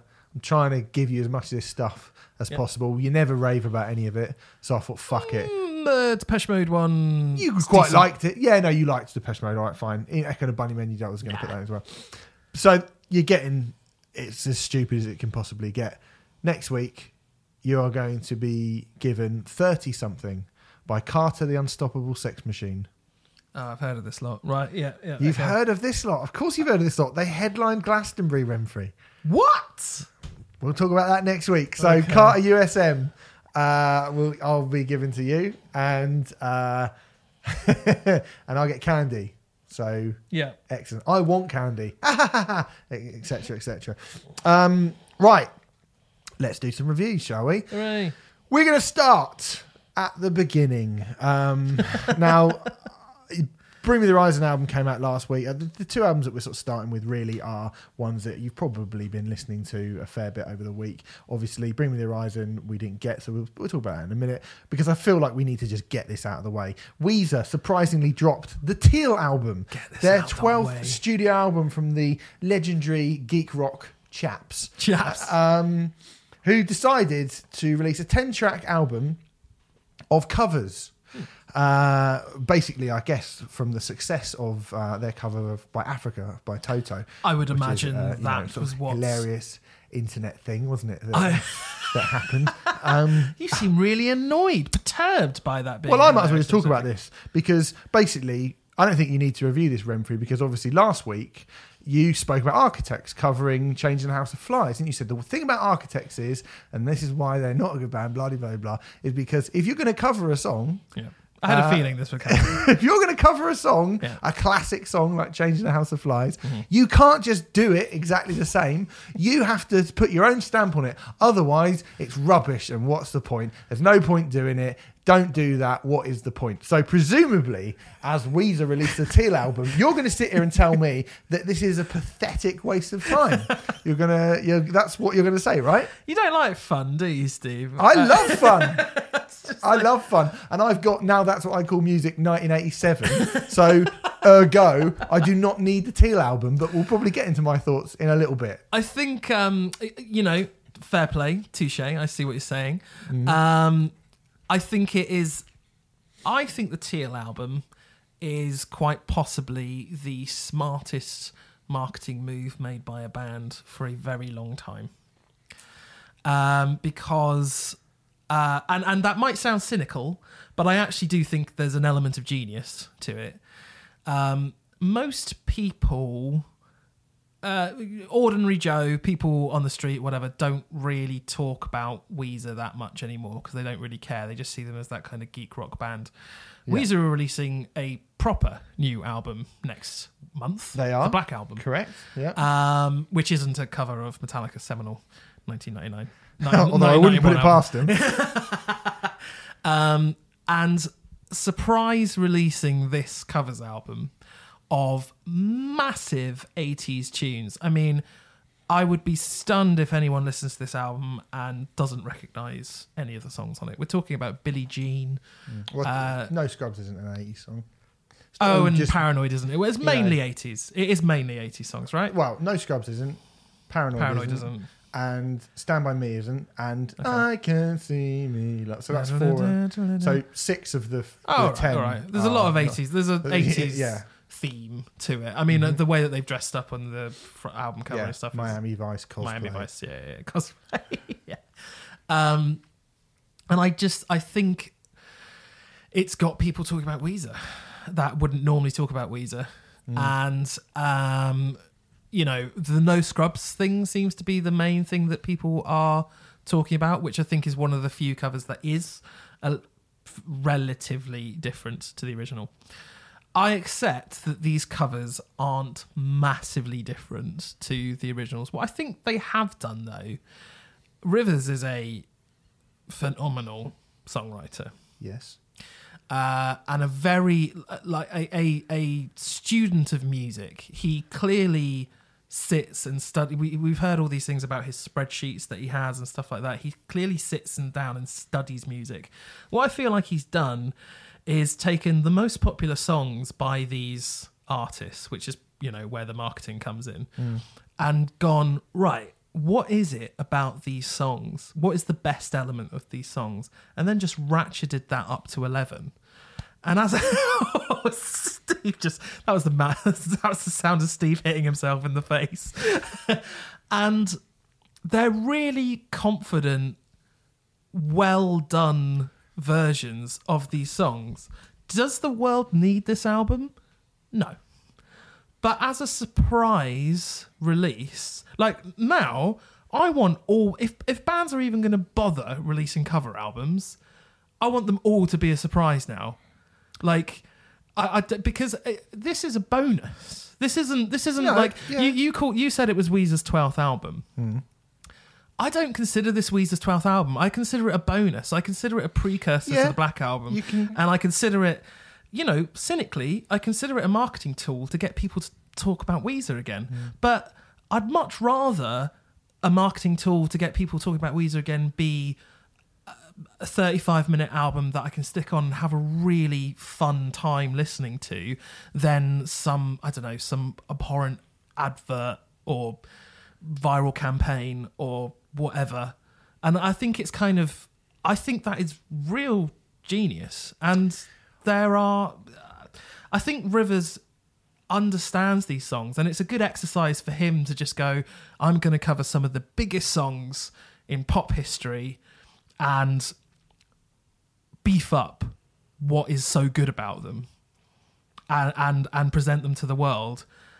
And I don't think there's a you know, if if this was the only album Weezer were releasing this year, I'd be a bit like, is that really gonna be the next Weezer record? But as a as a fun throwaway surprise, I listened to this a few like quite a few times the day it came out and just really enjoyed myself. You know, it's not it's not going to set the world on fire or anything like that, but I just really really enjoyed it. Um, I think um, some of what they do. So there's this this song "Happy Together" by the Turtles. Um, the the ah, da, da, Yeah. da. and I think like they, they go into like a halftime chorus um, thing with that song, which I think is better than the original. Like it sounds fucking great, and it's kind of it's kind of the Alien Ant Farm Smooth Criminal school of covers in that all they've really done is beefed up bits and pieces and made the production a bit better and made the guitars a bit heavier. But in some cases, I mean, do you do you dislike the Toto cover? Do you think it's a bad cover? I just it's the, It's there. the Toto cover is Yeah. already- the Toto song is there. And I can tell. Remfry, let me tell you something. Congratulations. Congratulations that you have actually made me somehow, against all the odds come into this, you have within your first opening sentence made me dislike this album even more than I already did by pointing out what a cynical marketing tool it is. Right now, yes, I think it- correct, correct. If you're going to release an album as I I guess a piece of advertising for your forthcoming album, Yeah. that's fine. Like I, you know, I don't. There's nothing wrong. Do you think this Covers is any album- more than that? Do you think this is any more than that? No, but I mean, probably not. No, not really. But then at the same time, it's so fucking icky that that is what what has what has to happen. Like that is a bit of a fucking shitter that that is the way of things now. And mm. yeah, you're right. People aren't are suddenly going Weezer doing no scrubs. Like loads of people who've never heard of Weezer before just hate them because they've ruined no scrubs, right? And ultimately, you know, I love Weezer. I mean, they're, they're obviously never going to stop being disappointing, are they? That's what they're going to do forever now. You know, you only have to listen to. I mean, none of this is actually musically as bad as like the girl got hot or I can't stop uh, partying Like, from Raditude. If Raditude or Hurley, it's the- yeah. Death to False Metal. None of know, it's as bad as that at all. I mean, it does sound like your dad and his. I mean, my dad as well. Like, not even your, like you, the nineteen-year-old person listening to this. Not your dad. My dad and his mates have gone into the karaoke studio and have gone and done a karaoke version of a song that they've heard on the radio a couple of times. Uh, you see, I think that's ever so slightly unfair because I, I think the conviction is there. Yeah, well, my yeah, but I think my bloody da- my dad, if he was singing Paranoid, would probably if he had a you know he has a couple of cans of John Smith bitter and goes down karaoke and he thinks he's Ozzy Osbourne. Well, yeah, your, your dad's a great singer, mate. Well, and I- fine. clearly, Like- I mean, I mean, well, uh, when I saw Billie Jean on the track listing, I was kind of like, oh no. Well, I don't, I don't the wanna- whole- I don't wanna this is the point. Do Michael Jackson the And whole was- track listing, the entire track listing, and Yeah. this again, like. This is the fucking problem. How many? If you're going to do a covers album, fine. Do you know what I mean? Like Metallica's. The reason why Garage Inc. Garage Inc. is great is because they pick not the most obvious Nick Cave. You know, there's a couple of famous ones on there, but they're picking Mercyful Fate. Yeah. They're picking um, Free speech for the dumb. By yeah, Discharge. free speech for the dumb, and they're picking. You know, like Sabbra Cadabra. Sabra- yeah, as opposed to as paranoid. opposed to paranoid, Yeah. or you know they're picking um uh the, the Diamond Head, uh, Am I Evil, whatever, Am like all Evil, that, yeah, and, and all those ones are on there, and you listen to it and you go like, yeah, there are songs on here that I recognise. There are artists on here who I've heard of. Uh, you know, I guess a lot of people will know "Turn the Page" by Bob Seger. Yep. Obviously, a lot of people will know "Whiskey in the Jar," but it's not only that. I looked at the track listing for this, and, and like you say, they are picking the most. Of, if you're going to do a Michael Jackson song, fine, do a fucking Michael Jackson song. But why is it? And this goes out to everyone. If you're going to cover Michael Jackson, you don't just have to cover Billie Jean or Beat It or Smooth Criminal. I mean- like cover just good friends, This- cover Jam, cover is- Burn This Disco Out. Like, This, this is where the marketing tool comes in. but why?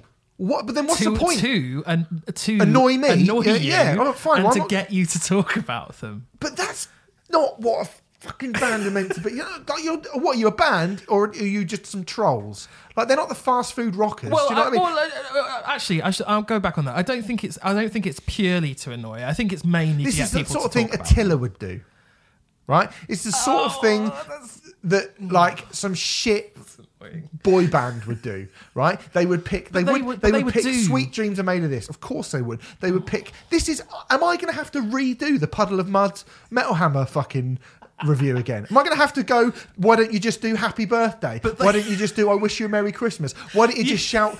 Do you want to do the Jurassic Park? You theme did tune? share a list on Twitter Yeah, of yeah. great songs that yeah, they should the R. White's lemonade advert, right? the Frosties, we're going to taste great. Yeah, do that. like, just say Snapchat over and over again, and play the fucking riff, to, play the, the guitar part from Rainbow. I think the do the difference- He-Man soundtrack. I- I- it's a fucking Go Compare advert. This. It's I one of think those the Halifax. difference- Oh, it's a, you know those Halifax adverts where Yeah. the, the annoying cunt is in Ghostbusters and Scooby Doo, Yeah. and like get your own stuff. Fuck off. It's rubbish. It's fucking rubbish. Well, okay, okay. The difference. Uh, the, I'm going to stick up for Weezer a little bit here. I think um, the difference between Attila doing this and Weezer doing it is Rivers intrinsically understands why these songs are great and has put that to the fore. You know, and I like I was I was really pleasantly surprised when I heard the Billie Jean cover. For example, I was expecting it to be a train wreck, and I think it's done pretty well. Are I you think, mad? yeah, no, yeah, mad? no. Listen to it. It- I, I wouldn't take it over the original, but I didn't think it was anywhere. What I had, the idea I had in my head as to how bad it was going to be, it was nowhere near that. It's it's just a, a, a middle-aged white person singing it, and, and literally putting the same ooh ah in the, uh, ow in the same place. Like I just, And I didn't expect him to be able to pull that off, and he somehow does. I, I mean, I don't think he does. So Okay. I think the problem with his record is one is that they just sound like kind of process. Like they've managed to make them all sound a bit like modern Weezer. Yeah, Like you can kind of tell it's Weezer, Well, and I don't they've- think that that's really that much of a compliment. Like, do you know what I mean? It, no, none of them. I would like them to have done Paranoid and done it to be like the world has turned.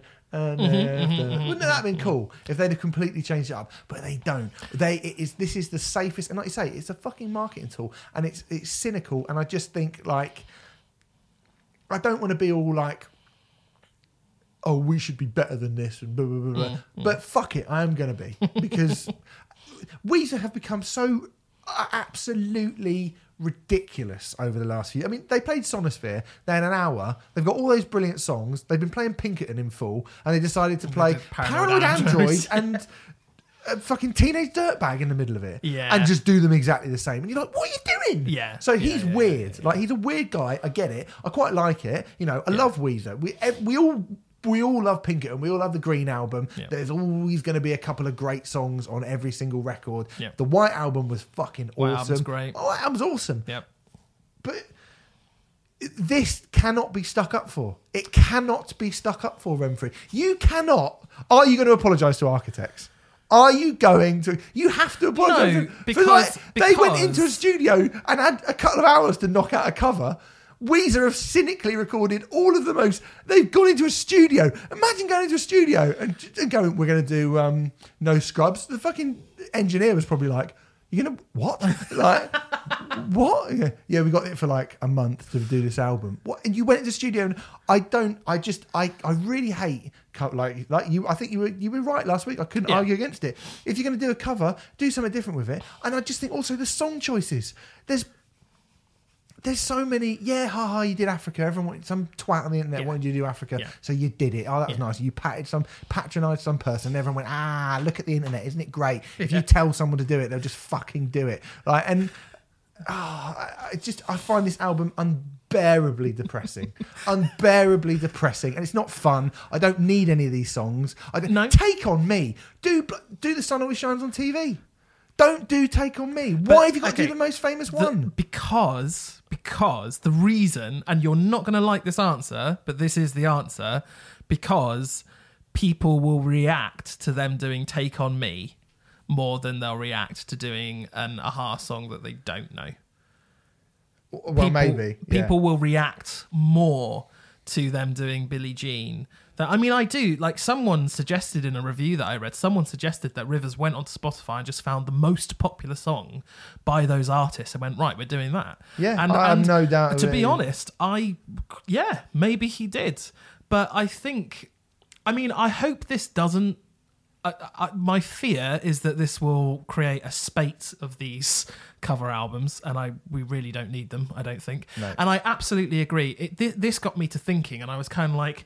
Actually, the Weezer cover album that I would love to hear, I'd love to hear them doing grindcore songs, but making them Weezer songs or something like that. You know, turning. I, I definitely would have a lot more time and a lot more respect for an album where they do take a song and Weezer it up, just totally change it.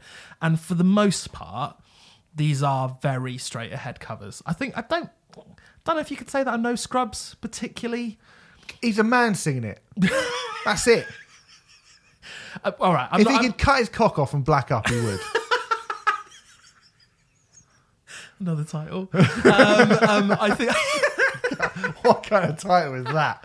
I think I, I, I you know, and I, I'm I'm not going to go back on what I said last week. I do agree that doing straight covers generally it's a bit of a waste of time, but in this case it is a very smart marketing tool and and and as far as marketing tools are concerned i'd rather this than some annoying shitty viral campaign that i follow Yeah, it just for makes them look like a bit. It just makes them seem like a bit of a joke. I think they just become a bit of a joke to I people. mean, haven't Weezer seemed like that for an awfully long time? yeah, And- but you don't have to pull your own pants down, do you?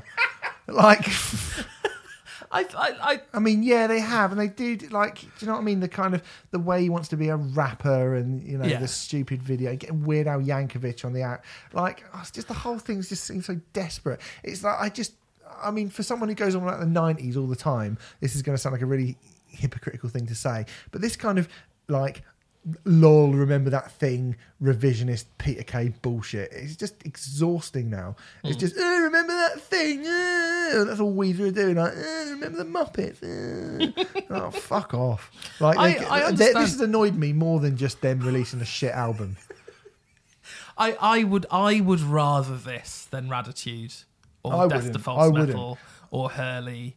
Um, those are the only ones that I really don't like. Um, you know, I, I it, it's a weird one because I think I'm probably kinder to Weezer than you are. Like I thought Pacific Daydream, Daydream was okay. Um, I really, I really like everything will be all right in the end. I think that's when Weezer started to get good again, and I'd much rather that they just concentrated on making good records again. But the, but the thing with this is this hasn't. This hasn't delayed the Black Album. This hasn't changed the Black Album coming out. no you but know, it's made if this is their mindset going into it i am like oh my fucking god here we go I mean, with the, go. with the Black Album, I'm more concerned about the singles that I've heard, which Yeah. I'm not sure about at the moment. But but you know, when I've heard, heard the singles from the White Album out of context, I, I didn't particularly like them either. But in context, you know, it's one of the best records Weezer have made for several, de- well, at least a decade. Well, anyway, there So, you go. Um, That's Weezer, the Teal album. It is out right now, as I'm sure you you, you are well aware. Or you could just listen to Absolute 80s for an hour uh, and you just hear the same songs but done by the people that actually fucking wrote them. Pathetic. Um, anyway, let's move on. Bring me the horizon. Uh, Ammo. You know this one, don't you? You already know this one. I've this came out this, last week. yeah. Um, going at number one, you know. Yeah, of course it is. So um, it's the the sixth album from the Sheffield metal stroke, definitely not metal superstars. Um, and yeah, it looks like it's going to go in at number one, which it means there's an album that's going to be number one in the UK album charts, which features Dani Filth and references the Black Dahlia murder. What is there to not like about that, Oh, Remfry? yeah. Well, Um, quite a lot, as it turns out. Yeah, go on. Sorry, what are you going to say? What's the Black Dahlia murder reference? In the heavy metal, there's a kid on the ground in black in a black dahlia thing. oh, right. Totally, I totally missed that. Yeah. Totes didn't hear that. Um, so anyway, listen, uh, it's been out a week now, so I imagine most people have already heard it. I think we should almost certainly keep this fairly short because yeah, pff, I don't think they're really that fussed about what we think about them, um, uh, and it's, they're sort of uh, starting to feel like they're creeping, not even creeping, striding away from the worlds of alternative uh, rock and metal uh, at a vast pace. But that doesn't mean that that necessarily makes Ammo a bad record. You're going into this very with with what one would say is almost a foregone conclusion. Conclusion opinion. What do you mean? Uh, well, it just it, it, it almost feels like you're you've made No, your I- mind up. They've made their mind up, Mm-hmm. haven't they? Really? Let's be perfectly honest. They've uh, they've certainly and I which this is the thing, right? I've said it a whole bunch of times. If I got treated the way that metal fans have treated Bring Me Horizon, Mm-hmm. I'd be like, "Fuck it, let's make a pop album." Do you know what I mean? Because why wouldn't you? Well, let- let's start with what this album is. So, um, I Cool, fuck me. not a rock album. It's not a pop album. It's not a Metal EDM album. album. It's not a metal album. I would call it a modern alternative record. Yeah, I guess that's, That's pretty much fair. The record that it reminds me of the most that has come out since we've been doing this is Trench by 21 Pilots. Mm-hmm. It's a record that kind of sits in lots of different genres, uh, goes into lots of different places and does what it wants to do. Uh, and as a result, is kind of higgledy piggledy, let's Yeah, say. it It's feels a like a little s- bit all over the place. It Feels place. like a Spotify playlist Yes. of like popular new songs, doesn't it? Yeah, it does. Um, And I think as a result, I think, you know, my opinion of it is like a roller coaster. Like sometimes I'm listening to it, I'm like, oh, that's really good. Hmm. And sometimes I'm listening to it like, I'm not really feeling this. Yeah. Um, and I'm, it kind of made me think about these records as a whole because these are the the- these bands are becoming massive. Arena Acts, Twenty One Pilots, and Bring Me the Horizon. This is the direction, to to a degree. Shikari, not as much. I think they have more of a through line and a bit more thought into what they do. But I think they're bands, and I'm not including Shikari in this. I think they are bands that have basically gone. Well, no one listens to records anymore. Yeah. So we're, you know, it's the Spotify generation, it's the streaming generation. People put stuff on shuffle. They, you know, make their own playlists and stuff, and we, we can put out whatever we want, and it doesn't have to be cohesive or coherent. And I think the thing that makes me sad is this. You know, there are bands making albums. There are, still. there are, There's yeah. there's loads of them actually, and particularly in the rock world, which you know, Bring Me are only flirting with on this record. Um, there is loads of of rock bands making records, particularly, but Bring Me have just decided not to do that, and I guess, and I think they've created a bunch of actually, in some cases, really interesting songs. Hmm. In some cases, um, a bunch of not so interesting songs as well.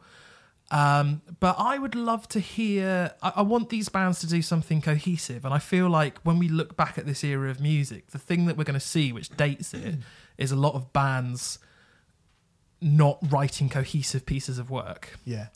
Well, I mean, I've already kind of touched on it with the there's a kid on the gram. I think if you're if you're referencing social media, I mean, if if you heard a song now and it said something about MySpace, Yeah, you're immediately de- allowing it that you'd go fucking MySpace. yeah, yeah, yeah. You know, if there was a so- if there was like a metalcore song about Friends Reunited, Yeah.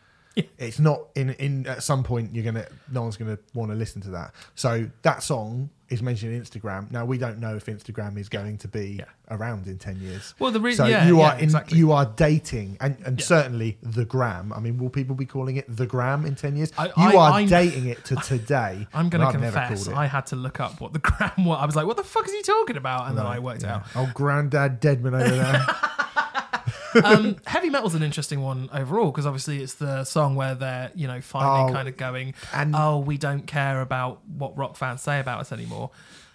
Uh, in terms of like the message of that song it kind of feels like it should have been the first song on on that's the spirit you know Yeah, It- yeah, it- yeah. it is a bit like why have you buried this song on track 12 of an album where people kind of got over i mean are people still annoyed that bring People are people an annoyed album? about that song. Oh mate, I really want to talk. To see this, you've jumped right into a place that I wanted to talk Oh, to okay. anyway, because that song, which a I think is excellent, it's actually a really good song yeah is an excellent song, um, and b will date obviously. Yeah, it will. Um, definitely, definitely will sound. It will sound like my- in thi- this will this will sound like Black Grape at some point.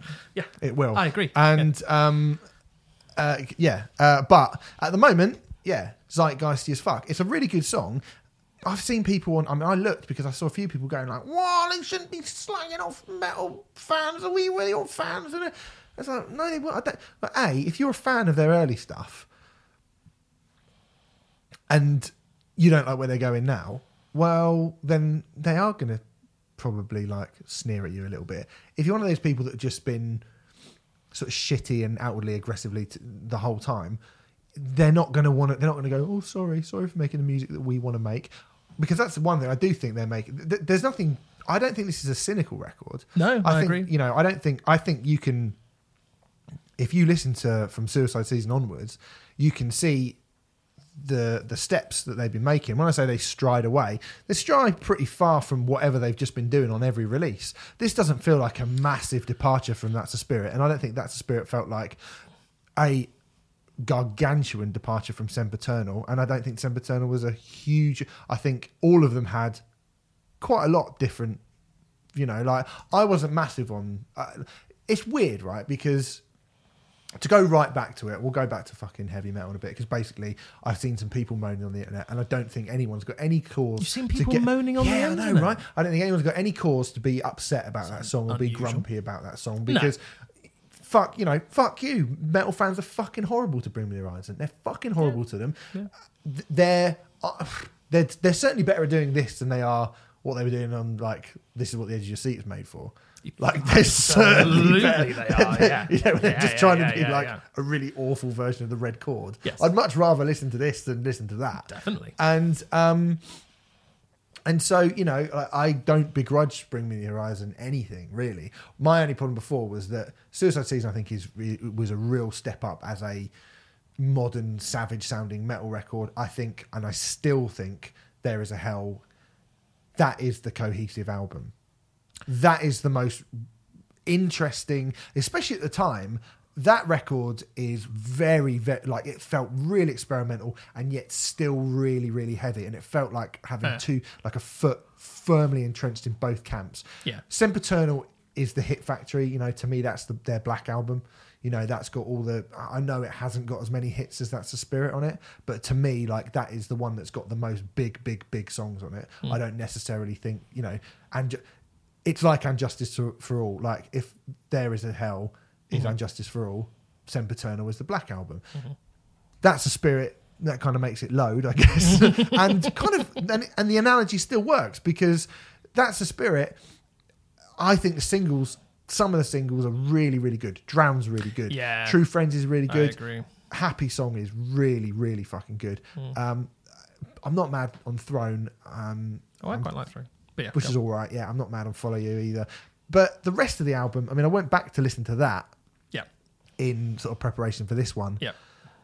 I still don't rate it, but ultimately, it's one iffy album with three really good songs on it. Really, really, really good songs on it. Do you in a career that I'd and I for me this is better than I was going to say, I, I, I think this is definitely better than that. definitely better than that spirit. I had a funny feeling we were going to come in and go, "That's it, they're done, forget it, Bring Me Horizon are over," and I do not feel like that at all. No, no, not in the slightest. This this album will do brilliant business. Not even, but it's not even about. It's not f- not for for anyone else. I mean, obviously, it's going to do brilliantly. Hmm. But I, I it, I'm interested. Like they're playing that festival with them and Run the Jewels and Idols. Yeah, yeah, yeah. That all points like I'm now going. Suddenly, I'm like, Oh, that makes sense now. I really Yeah, wanna yeah, go yeah. to that. Yeah. You know, there's a lot of. I don't think they're as good, but I think the thing with Bring Me now is, you know, they are kind of like. Uh, oh, I can't believe I'm going to say this. a bit like Radiohead, in that we now don't know what to expect from a Bring Me Here album. And I think that's exactly the. What, where they wanted to be. Yeah, And fair play to them. I think they've achieved it now because, you know, I have no idea what their seventh record's going to sound like. I have no idea what their eighth record's going to sound like. And to be honest, I will give them credit. That is quite that's artistry. I think it in a way. Yeah, I think um, Radiohead are much more cohesive, and the standard is way higher with Radiohead. Well, that's and it. Isn't it? It's like they're throwing a lot of stuff at everything. Yeah, I yeah. mean, I'm just looking at the track listing now, and I would say that you've got. I apologise if you feel something, which is a kind of bit of a nothing sort of intro, Yeah, two minute long yeah. intro. Don't even want to count that. I think Mantra's great. Oh, I like Mantra. Yeah. I think Nihilist Blues. Everyone's been banging on about how great Nihilist Blues is. I think it's all think it's boring. right. I, I think it's just boring and goes on far too long, personally. Yeah. I can't believe I'm going to say this, but because I hate this was one I hated it first of all in the dark. Okay. I hated. I absolutely. I was like, this is boring because it just sounds like one of those. Wow, wow, uh, uh. it's got that. Uh, that all the pop songs have got, and I was like, oh god. See, that's the thing. It's not original. Like, do you know what I mean? No. Before it was like Sempiternal. I sort of when you're kind of mixing new metal with a bit of electro with like Yeah. modern metalcore, and that's quite interesting. And I felt like they were ahead of the curve. Yeah. I don't feel like much of like a lot of this is ahead of the curve. Although saying that, I was listening to this this mo- this morning, and in the dark came on. I went, oh god! And then halfway through, I found myself humming it. It's got a little bit of pace to it, and even though it's got that fucking clawing, annoying production that all these fucking albums have got. I mean, you put it on headphones, and it sounds amazing. It, It sounds kind sound of annoying. Yeah, annoyingly amazing Yeah. uh, you know, we're about to talk about two albums that do not have that, but this is like you know been polished to within an inch of its life, Mm-hmm. and but I, I've ended up sort of quite liking it. Wonderful Life's a fucking banger. That Wonderful Life's great. Will fit on a, a Limp Bizkit record. Then you got a little ouch. You've got a little. It's like Oriental trip hop, but I do actually quite like It's it. fine. It's like a minute yeah. and a half. Medicine, I don't like. See, medicine's where when the pace drops and it becomes that really kind of boring sort of minimalistic sounding. Yeah. The thing is, is like there's no point us talking about it because I don't like that.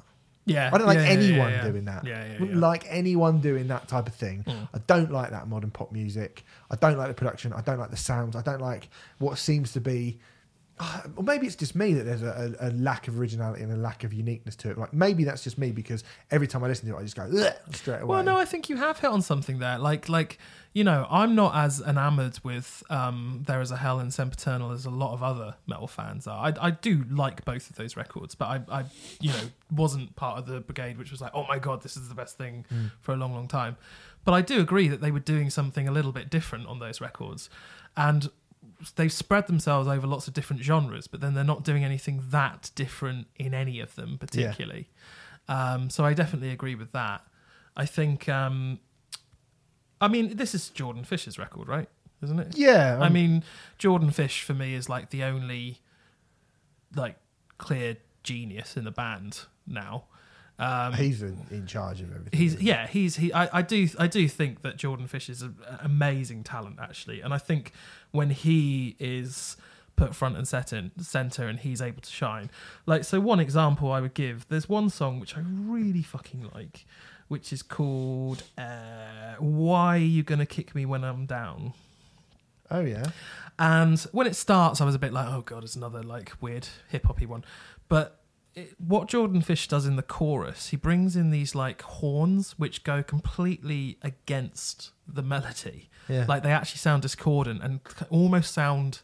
Uh, I mean, no, nothing's ever right or wrong in music, but they almost sound wrong. They almost sound like they shouldn't be there and they should, should be part of another song. And yet they fit so well. And it's that kind of when they turn things on their head a little bit more. A, it always seems to come from the mind of Jordan Fish, yeah. and B, that's when I go, oh, this is interesting. Mm. But those moments, there's a few of them on this record, but they're- like there's too much filler and there's too much bits where it goes off into bits that I'm not particularly interested in Yeah. either for me to ever properly listen to this as a cohesive record much. I'm going to listen to it a little bit more um, because we've not had it for as long as I would have liked to have had it. Mm. Um, but you know, I mean, I've got to say, I've listened to Mantra and Wonderful Life a hell of a lot since it's been available. Hmm. I think I will probably add in maybe in the dark uh, and definitely heavy metal. Um, Yeah. Sugar, honey, ice, and tea. The thing is, as well. I mean, let's talk about Oli for a second. The lyrics aren't good on this, are they? No. they're really bad. No. And but he's never been a good lyricist, really. Has he? not really, but particularly like this, ah, they you could kind of. Uh, there's a youthful, screamy charm to some of the other things. Let's give Uh, Oli. So I rarely, I have to say, I rarely give Oli Sykes credit. Um, so, but I'm going to here. I think it's his best vocal performance on a record thus far, overall. Yeah, I mean, I would be wow. Okay, yeah, I would be interested in how much of it is him. I was I was about to say I'd be interested to see how much of it he replicates live or not. Definitely. Well, that's Um, exactly what I mean. I and mean, this how, is coming from someone like when I saw them at the O2 Arena. Um, I wrote up in the Independent that Oli Sykes is probably the least talented person I've ever seen on an arena stage. So this is coming from someone who doesn't particularly like Oli Sykes all that Yeah. much, um, for lots of reasons. Um, but you know, I I do think his vocal performance on this record is pretty decent. As to how much of it is him or how much of it is done you know, with effects or whatever, we will never really know, I suppose. But um, well, I suppose we will when they start playing live.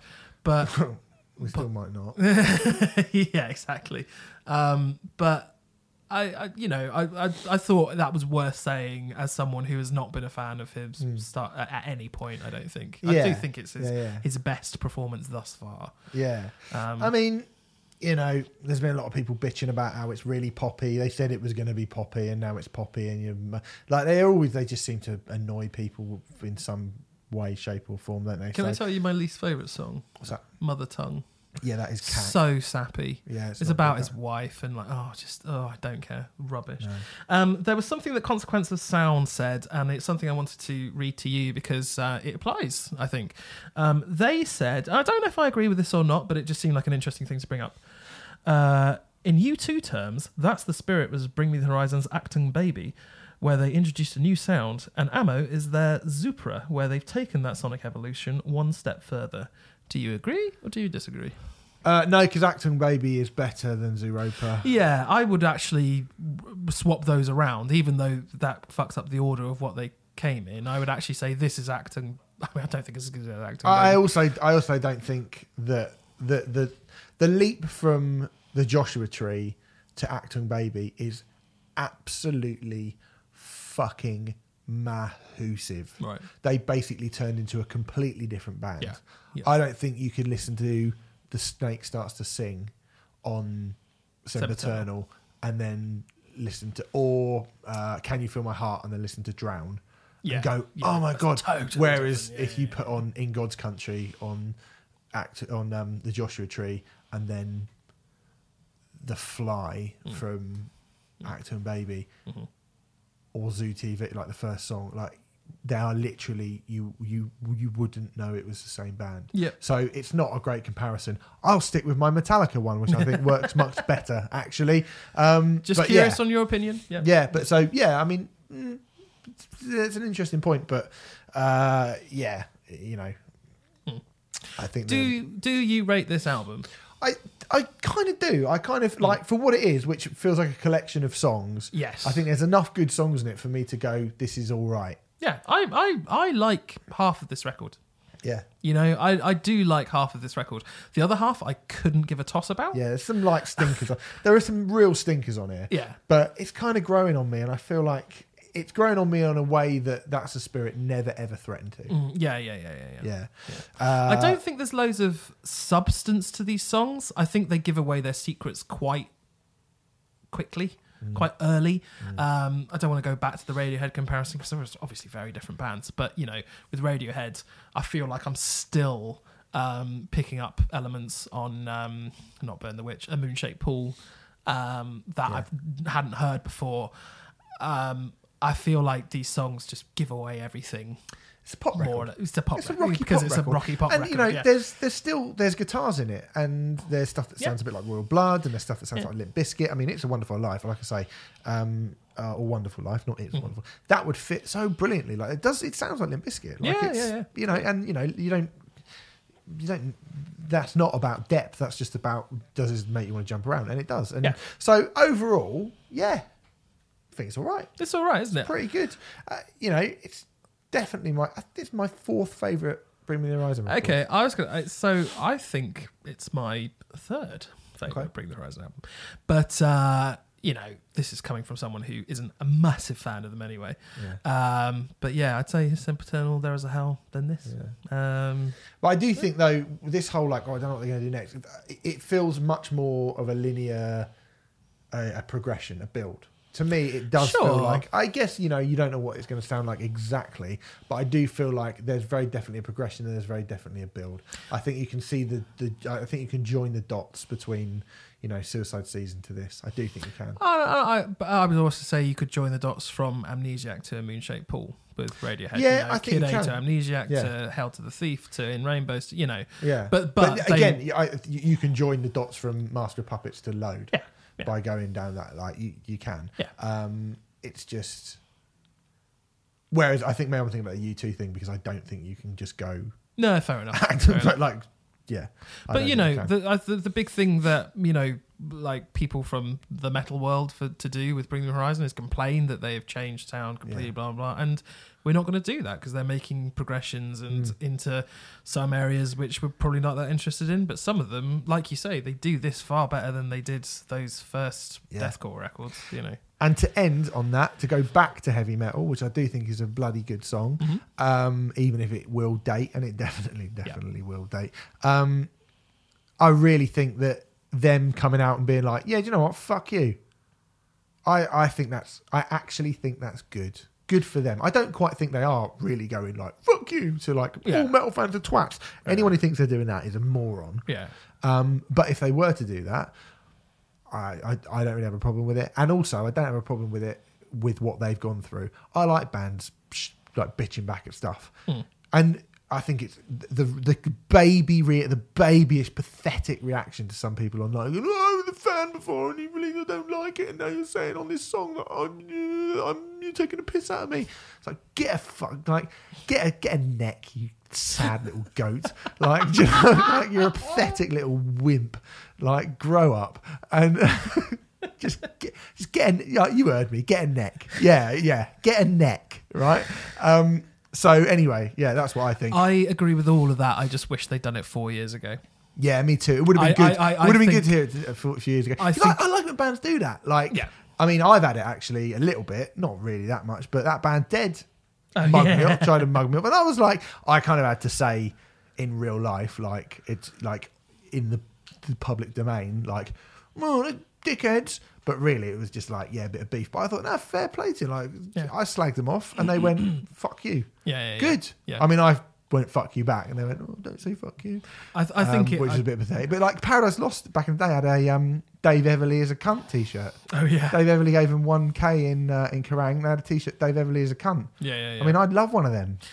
Stephen Hill is a cunt. We can Yeah, make you one up. I fine. want a Dave Everley as a cunt. but um, no, no, no, yeah, yeah. I, if someone, if a band made a T-shirt with like something that I'd said about them on it, you just think like, fucking fair play for you for Yeah, sticking yeah, up. yeah. You believe in your art, and you're Yeah. like, fuck that guy. He doesn't Yeah. like us. I think I like like I said. I think it would have it would have felt more.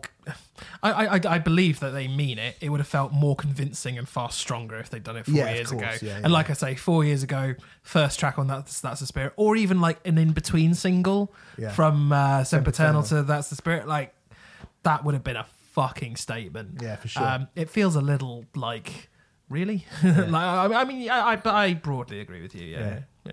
Anyway, so that's Bring Me Horizon Ammo. Should we talk about the actually good albums that are out this week? Sure. well? Yeah, good. Sweet. So uh, we've got two albums left. We'll try and be Wait, wait, we've already talked about Weezer. Ah, you're ah, scum. Um, and uh, so, anyway, the debut album from Ithaca is called The Language of Injury. They are a London based quartet. I had a big bit about them in Revolver. Uh, today, which Oh, is and it was excellent for a UK kind of UK hardcore band. Um, so it seems like the, even in America they're taking the kind of UK scene seriously at the moment, which is very very excellent to see As they should. as they should. Um, Remfry, I don't know a lot about this band other than what I've just said and what I've heard on the 31 minutes that make up the language of injury. Uh, Ithaca are a Holy Roar band. They've been Oh, I knew that as well. going. They've been going. They've been going a fair while. Um, This has been a relatively long time coming. It's felt like. Yeah. Um, It. They did two EPs, one in 2014 and 2015. So you know, for whatever reasons, this album's been quite a long time coming, and certainly within that, within UK hardcore sort of, you know, seeing them at Old Blue Last kind of circles, a lot of people have been very, very excited to hear this. It's very kind of technical, savage, hardcore, Yeah. really.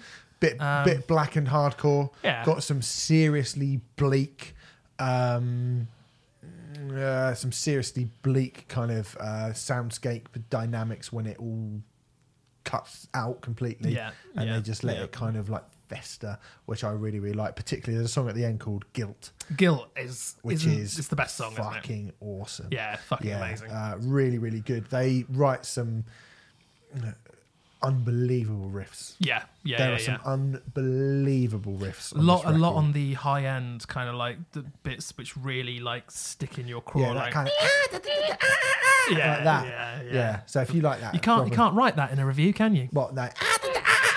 You know when bands do that, they they do that. Yeah. Um. So is, is Guilt your favourite song on this record? I think it is. Yeah. It's so good. because it's. I was gonna say it's not like anything else. No, it's not. It's not like anything else on the record, really. No, I don't think so. I think I think this is one of those rare records where the second half's better than the first half. Mm, I think, um, and I think "Guilt" is an example of a song that I, I think is an example of where they could go in the future, which Yeah. is really exciting. Yeah. Um, I really like the last song as well, "Better Abuse." Yeah, it me kind too. of in the middle of it is almost sounds like a spaghetti western showdown kind of thing, and I Yeah. really really love that. Um, uh, yes. What, Well, no, I think this is really, really good. I think this is really good uh, for uh, you know for a young, and it's another. We've got a lot of these bands, especially the bands that are coming out Holy Roar, Yeah. uh, that, that, that are coming from that label at the moment. They're just fucking smashing it, and I Yeah. think this is super duper promising. Yeah, I agree. I, I, I don't think this is quite the finished article yet. No. And there are one or two, there are bits and pieces. It's when you hear guilt yeah. to me that I go, oh, okay. Because I was listening to it and I was like, I was doing that, scrunch my face up, like, Yeah. this is fucking great. yeah, but- absolutely. You get an album that makes you do that probably a couple of times a month. Exactly. I think I think they are. You know, I, I, it's, it's in terms of like going forward, they're just a band that once again I just want to take more risks because I find when they take risks. Is when they are at their best, and like um, Djamila, the vocalist, like has just started singing on this record a bit more, and um, it's really cool. But I kind of feel like the sung vocals are like a little bit back in the mix and stuff, and like she doesn't do it as often as she could do, and all this kind of thing. And I, my advice would just be like, go further, go further with all that stuff because it's actually really fucking good, and it's what marks you out um, against other bands. I think the second Ithaca record could be potentially a UK hardcore, post-hardcore, whatever classic Yeah. and I think this is the beginnings of something really good. But if this is, if this is, if we're comparing, let's do Palm Reader. Say, if this is a bad weather, Yeah. and then the next one's beside the ones we love, and the next one's Braille, then holy shit! Well, I was going to say, I mean, I think mm, this is of a similar of a similar quality to "Greyer Than You Remember" by Yeah. by uh, Employed to Serve. Serve. It's of a similar quality. Now, when that first record came out, I was like, "Oh my god, this is fucking Mm. amazing!" Da. And I could, and, and I felt like a lot of it was because I could see in my head what they could Could. Yeah. could do. Yeah. And this is very much a this is fucking brilliant. Just imagine what they could do. And I think actually there is more in terms of all those. You know, when you want to mention those those early releases from, I guess the what would be their peers or the sort of bands who are a couple of albums ahead of them. When you look at whether it be Palm Reader or uh, you know uh, Employed to Serve or you know whoever, um, most of them didn't do as much as they do on this record, particularly like the second half of it, the very end of it. Yep, I agree. So, yeah, I think there's there's a fucking. I mean, this is already good. This is very good. This already. is this Yeah, is yeah, already very good. Yeah. Uh, I think it could be fucking super duper good. Yeah, I just I just want them. I, I know they'll be listening to this. They're really good. Hello, guys. They're really really good at like um, sharing our stuff and things, and I want them to go further. I mean, there are bits where they remind me of the Chariot. But yeah, they, but do. yeah, that's it, isn't it? but Yeah. they but they only do it sort of fleetingly, and it's like they're they're putting a toe into those Chariot waters, and I'm like, fucking leap in because. It's really good. You just Yeah. they just need to be encouraged to do that, Mm. um, and I think we could have something absolutely fucking amazing. They write some Um, absolutely beautiful riffs. I Yeah, have to say, they in really terms do. of just like, do you want to get punched in the face really, really hard? Then If this, you're could- lis- this will be your album. Oh, for the week. absolutely. If you're listening to this on the day that it's released, um, they are actually doing an album release show at the Old Blue Last in London. Tonight. I'm in Paris, mate. I'm not here. I'm going to be there. Okay, well, take Remfry's drink off him. Don't. I want to get Ooh drunk la on Uh, that show. Ooh Yeah. la la. Anyway, um, so yeah, promising. Really That's- promising, That's, really that's the good. language of Yeah. injury by Ithaca, uh, which is out now. And if you're into sort of hardcore in any way of all those bands we spoke to, then you should go and listen to it for sure. Right, last album of the week is the debut album from a Norwegian trio called Spielbergs. It is called "This Is Not the End," although for this podcast. It is ah, um, it's the end of the podcast. Uh, That's right, the most jolly I've ever heard you. well, mate, Especially after talking about that Weezer record. it's this record. it's good, isn't it? this record is so okay. So they're an, they're a Norwegian trio. I guess they're a kind of alt rock trio. Um, But oh, Remfry, do you want to start on this? Yeah, so they have alt rock trio who have kind of really fuzzed up elements that remind me of Dinosaur Jr., but also a kind Sugar. of sugar. Yeah, very good.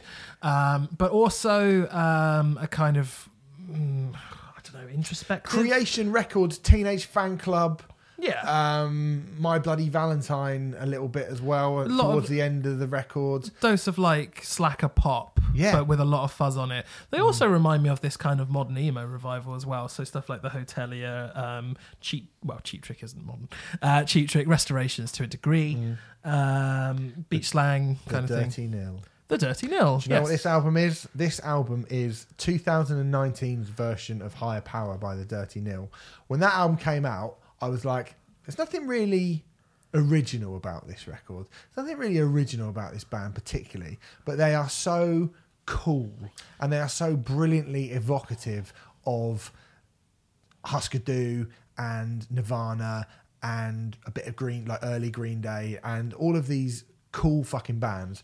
Spielbergs are that, but with Sonic Youth and Dinosaur Jr.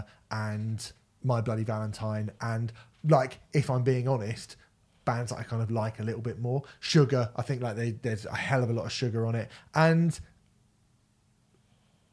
just remember this for now because the problem is the one problem with this record and it is literally the only problem with this record is that we're recording this on the 29th of January 2019 which means we got a whole 11 months or so before we get to our album of the year special over in December. And at that point there's a very good chance that I will have that these albums come and you kind of loads of other stuff comes out and then you sort of forget about it don't let me forget about this album when it comes to the end of the year because at the moment this is like lapping all the other albums that I've got from from 2019 it is comfortably com- I know we're only a month into the year and I've heard things from you know up until kind of March at this point. Comfortably the, the best thing I've, I've heard this year. Comfortably. And that will go to I guess to sort of mid-March. Hmm. I think it's fucking brilliant. I think it's fucking brilliant. This record. The starting five on it is amazing. Distant Star is like just the most beautiful kind of romantic pop song, and then you get I love the solo on Distant Star. uh, yeah, so great. And then there's a song called Bad Friend, like where it really goes great. I think there's a song called Bad Friend, which is which, which reminds me of um of uh, of Sliver by Nirvana. Mm-hmm. It's got that whole like da da da da da be a bad friend. Um, and then there's one called McDonald's. Please don't, Mm-hmm. which is like seven minutes long. It's called McDonald's. Please don't forget my order or. muck Please up- don't fuck up my order. Please don't fuck up my order. McDonald's, please don't fuck up my order. Seven minutes and 48 like seconds. Seven minutes, 48 seconds, which is full blown, you know, 80s, Brit, like British 80s indie. And they managed to jump in between 1989 Seattle and 1987 Glasgow and uh, and then to, to like 1994 Norway Scandi rock in one record, and they do all of them brilliantly. And if you are a fan of alternative rock from the if you're my age or if you're sim like the similar age to us and you remember those bands like if you're all the people that were losing your shit when we were like I should listen to Sugar you should listen to Copper Blue and loads of people went oh my god I really should. Fuck me. This band are for you. You will love this record. I fucking guarantee it. I think this is absolutely bloody fucking brilliant It's pretty good.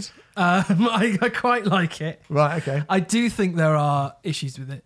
Uh, I'm going to say the good Interested things. to know what the issues are, Remfry. Uh, I'll say the good things first, and then I'll say the Mm, issues. okay. So I think um, I think the mix, like you say, is brilliant. Like they do mix things together really, really well. Like bringing all those elements in together and mixing them at Husker Du and like yeah, and sugar and all this kind of stuff.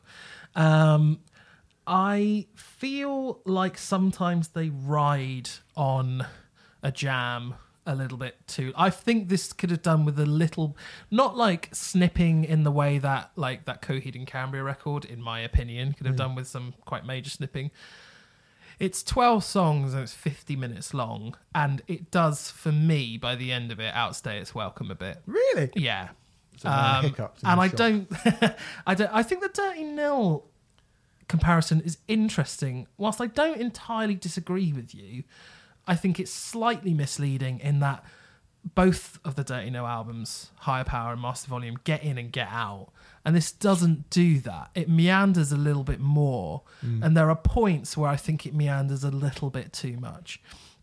And if I were producing it, um, which I'm not suggesting I produce anyone's record, but if I were, I would have been like, cut that in, take a minute out of that intro, cut the McDonald's song that you mentioned just now, seven minutes and 48 seconds. The intro to it before the vocals come in uh, is, is four minutes and 25 seconds Yeah. and I it's a cool thing that they're doing. It's really dreamy and kind of My Bloody Valentine esque and stuff like that.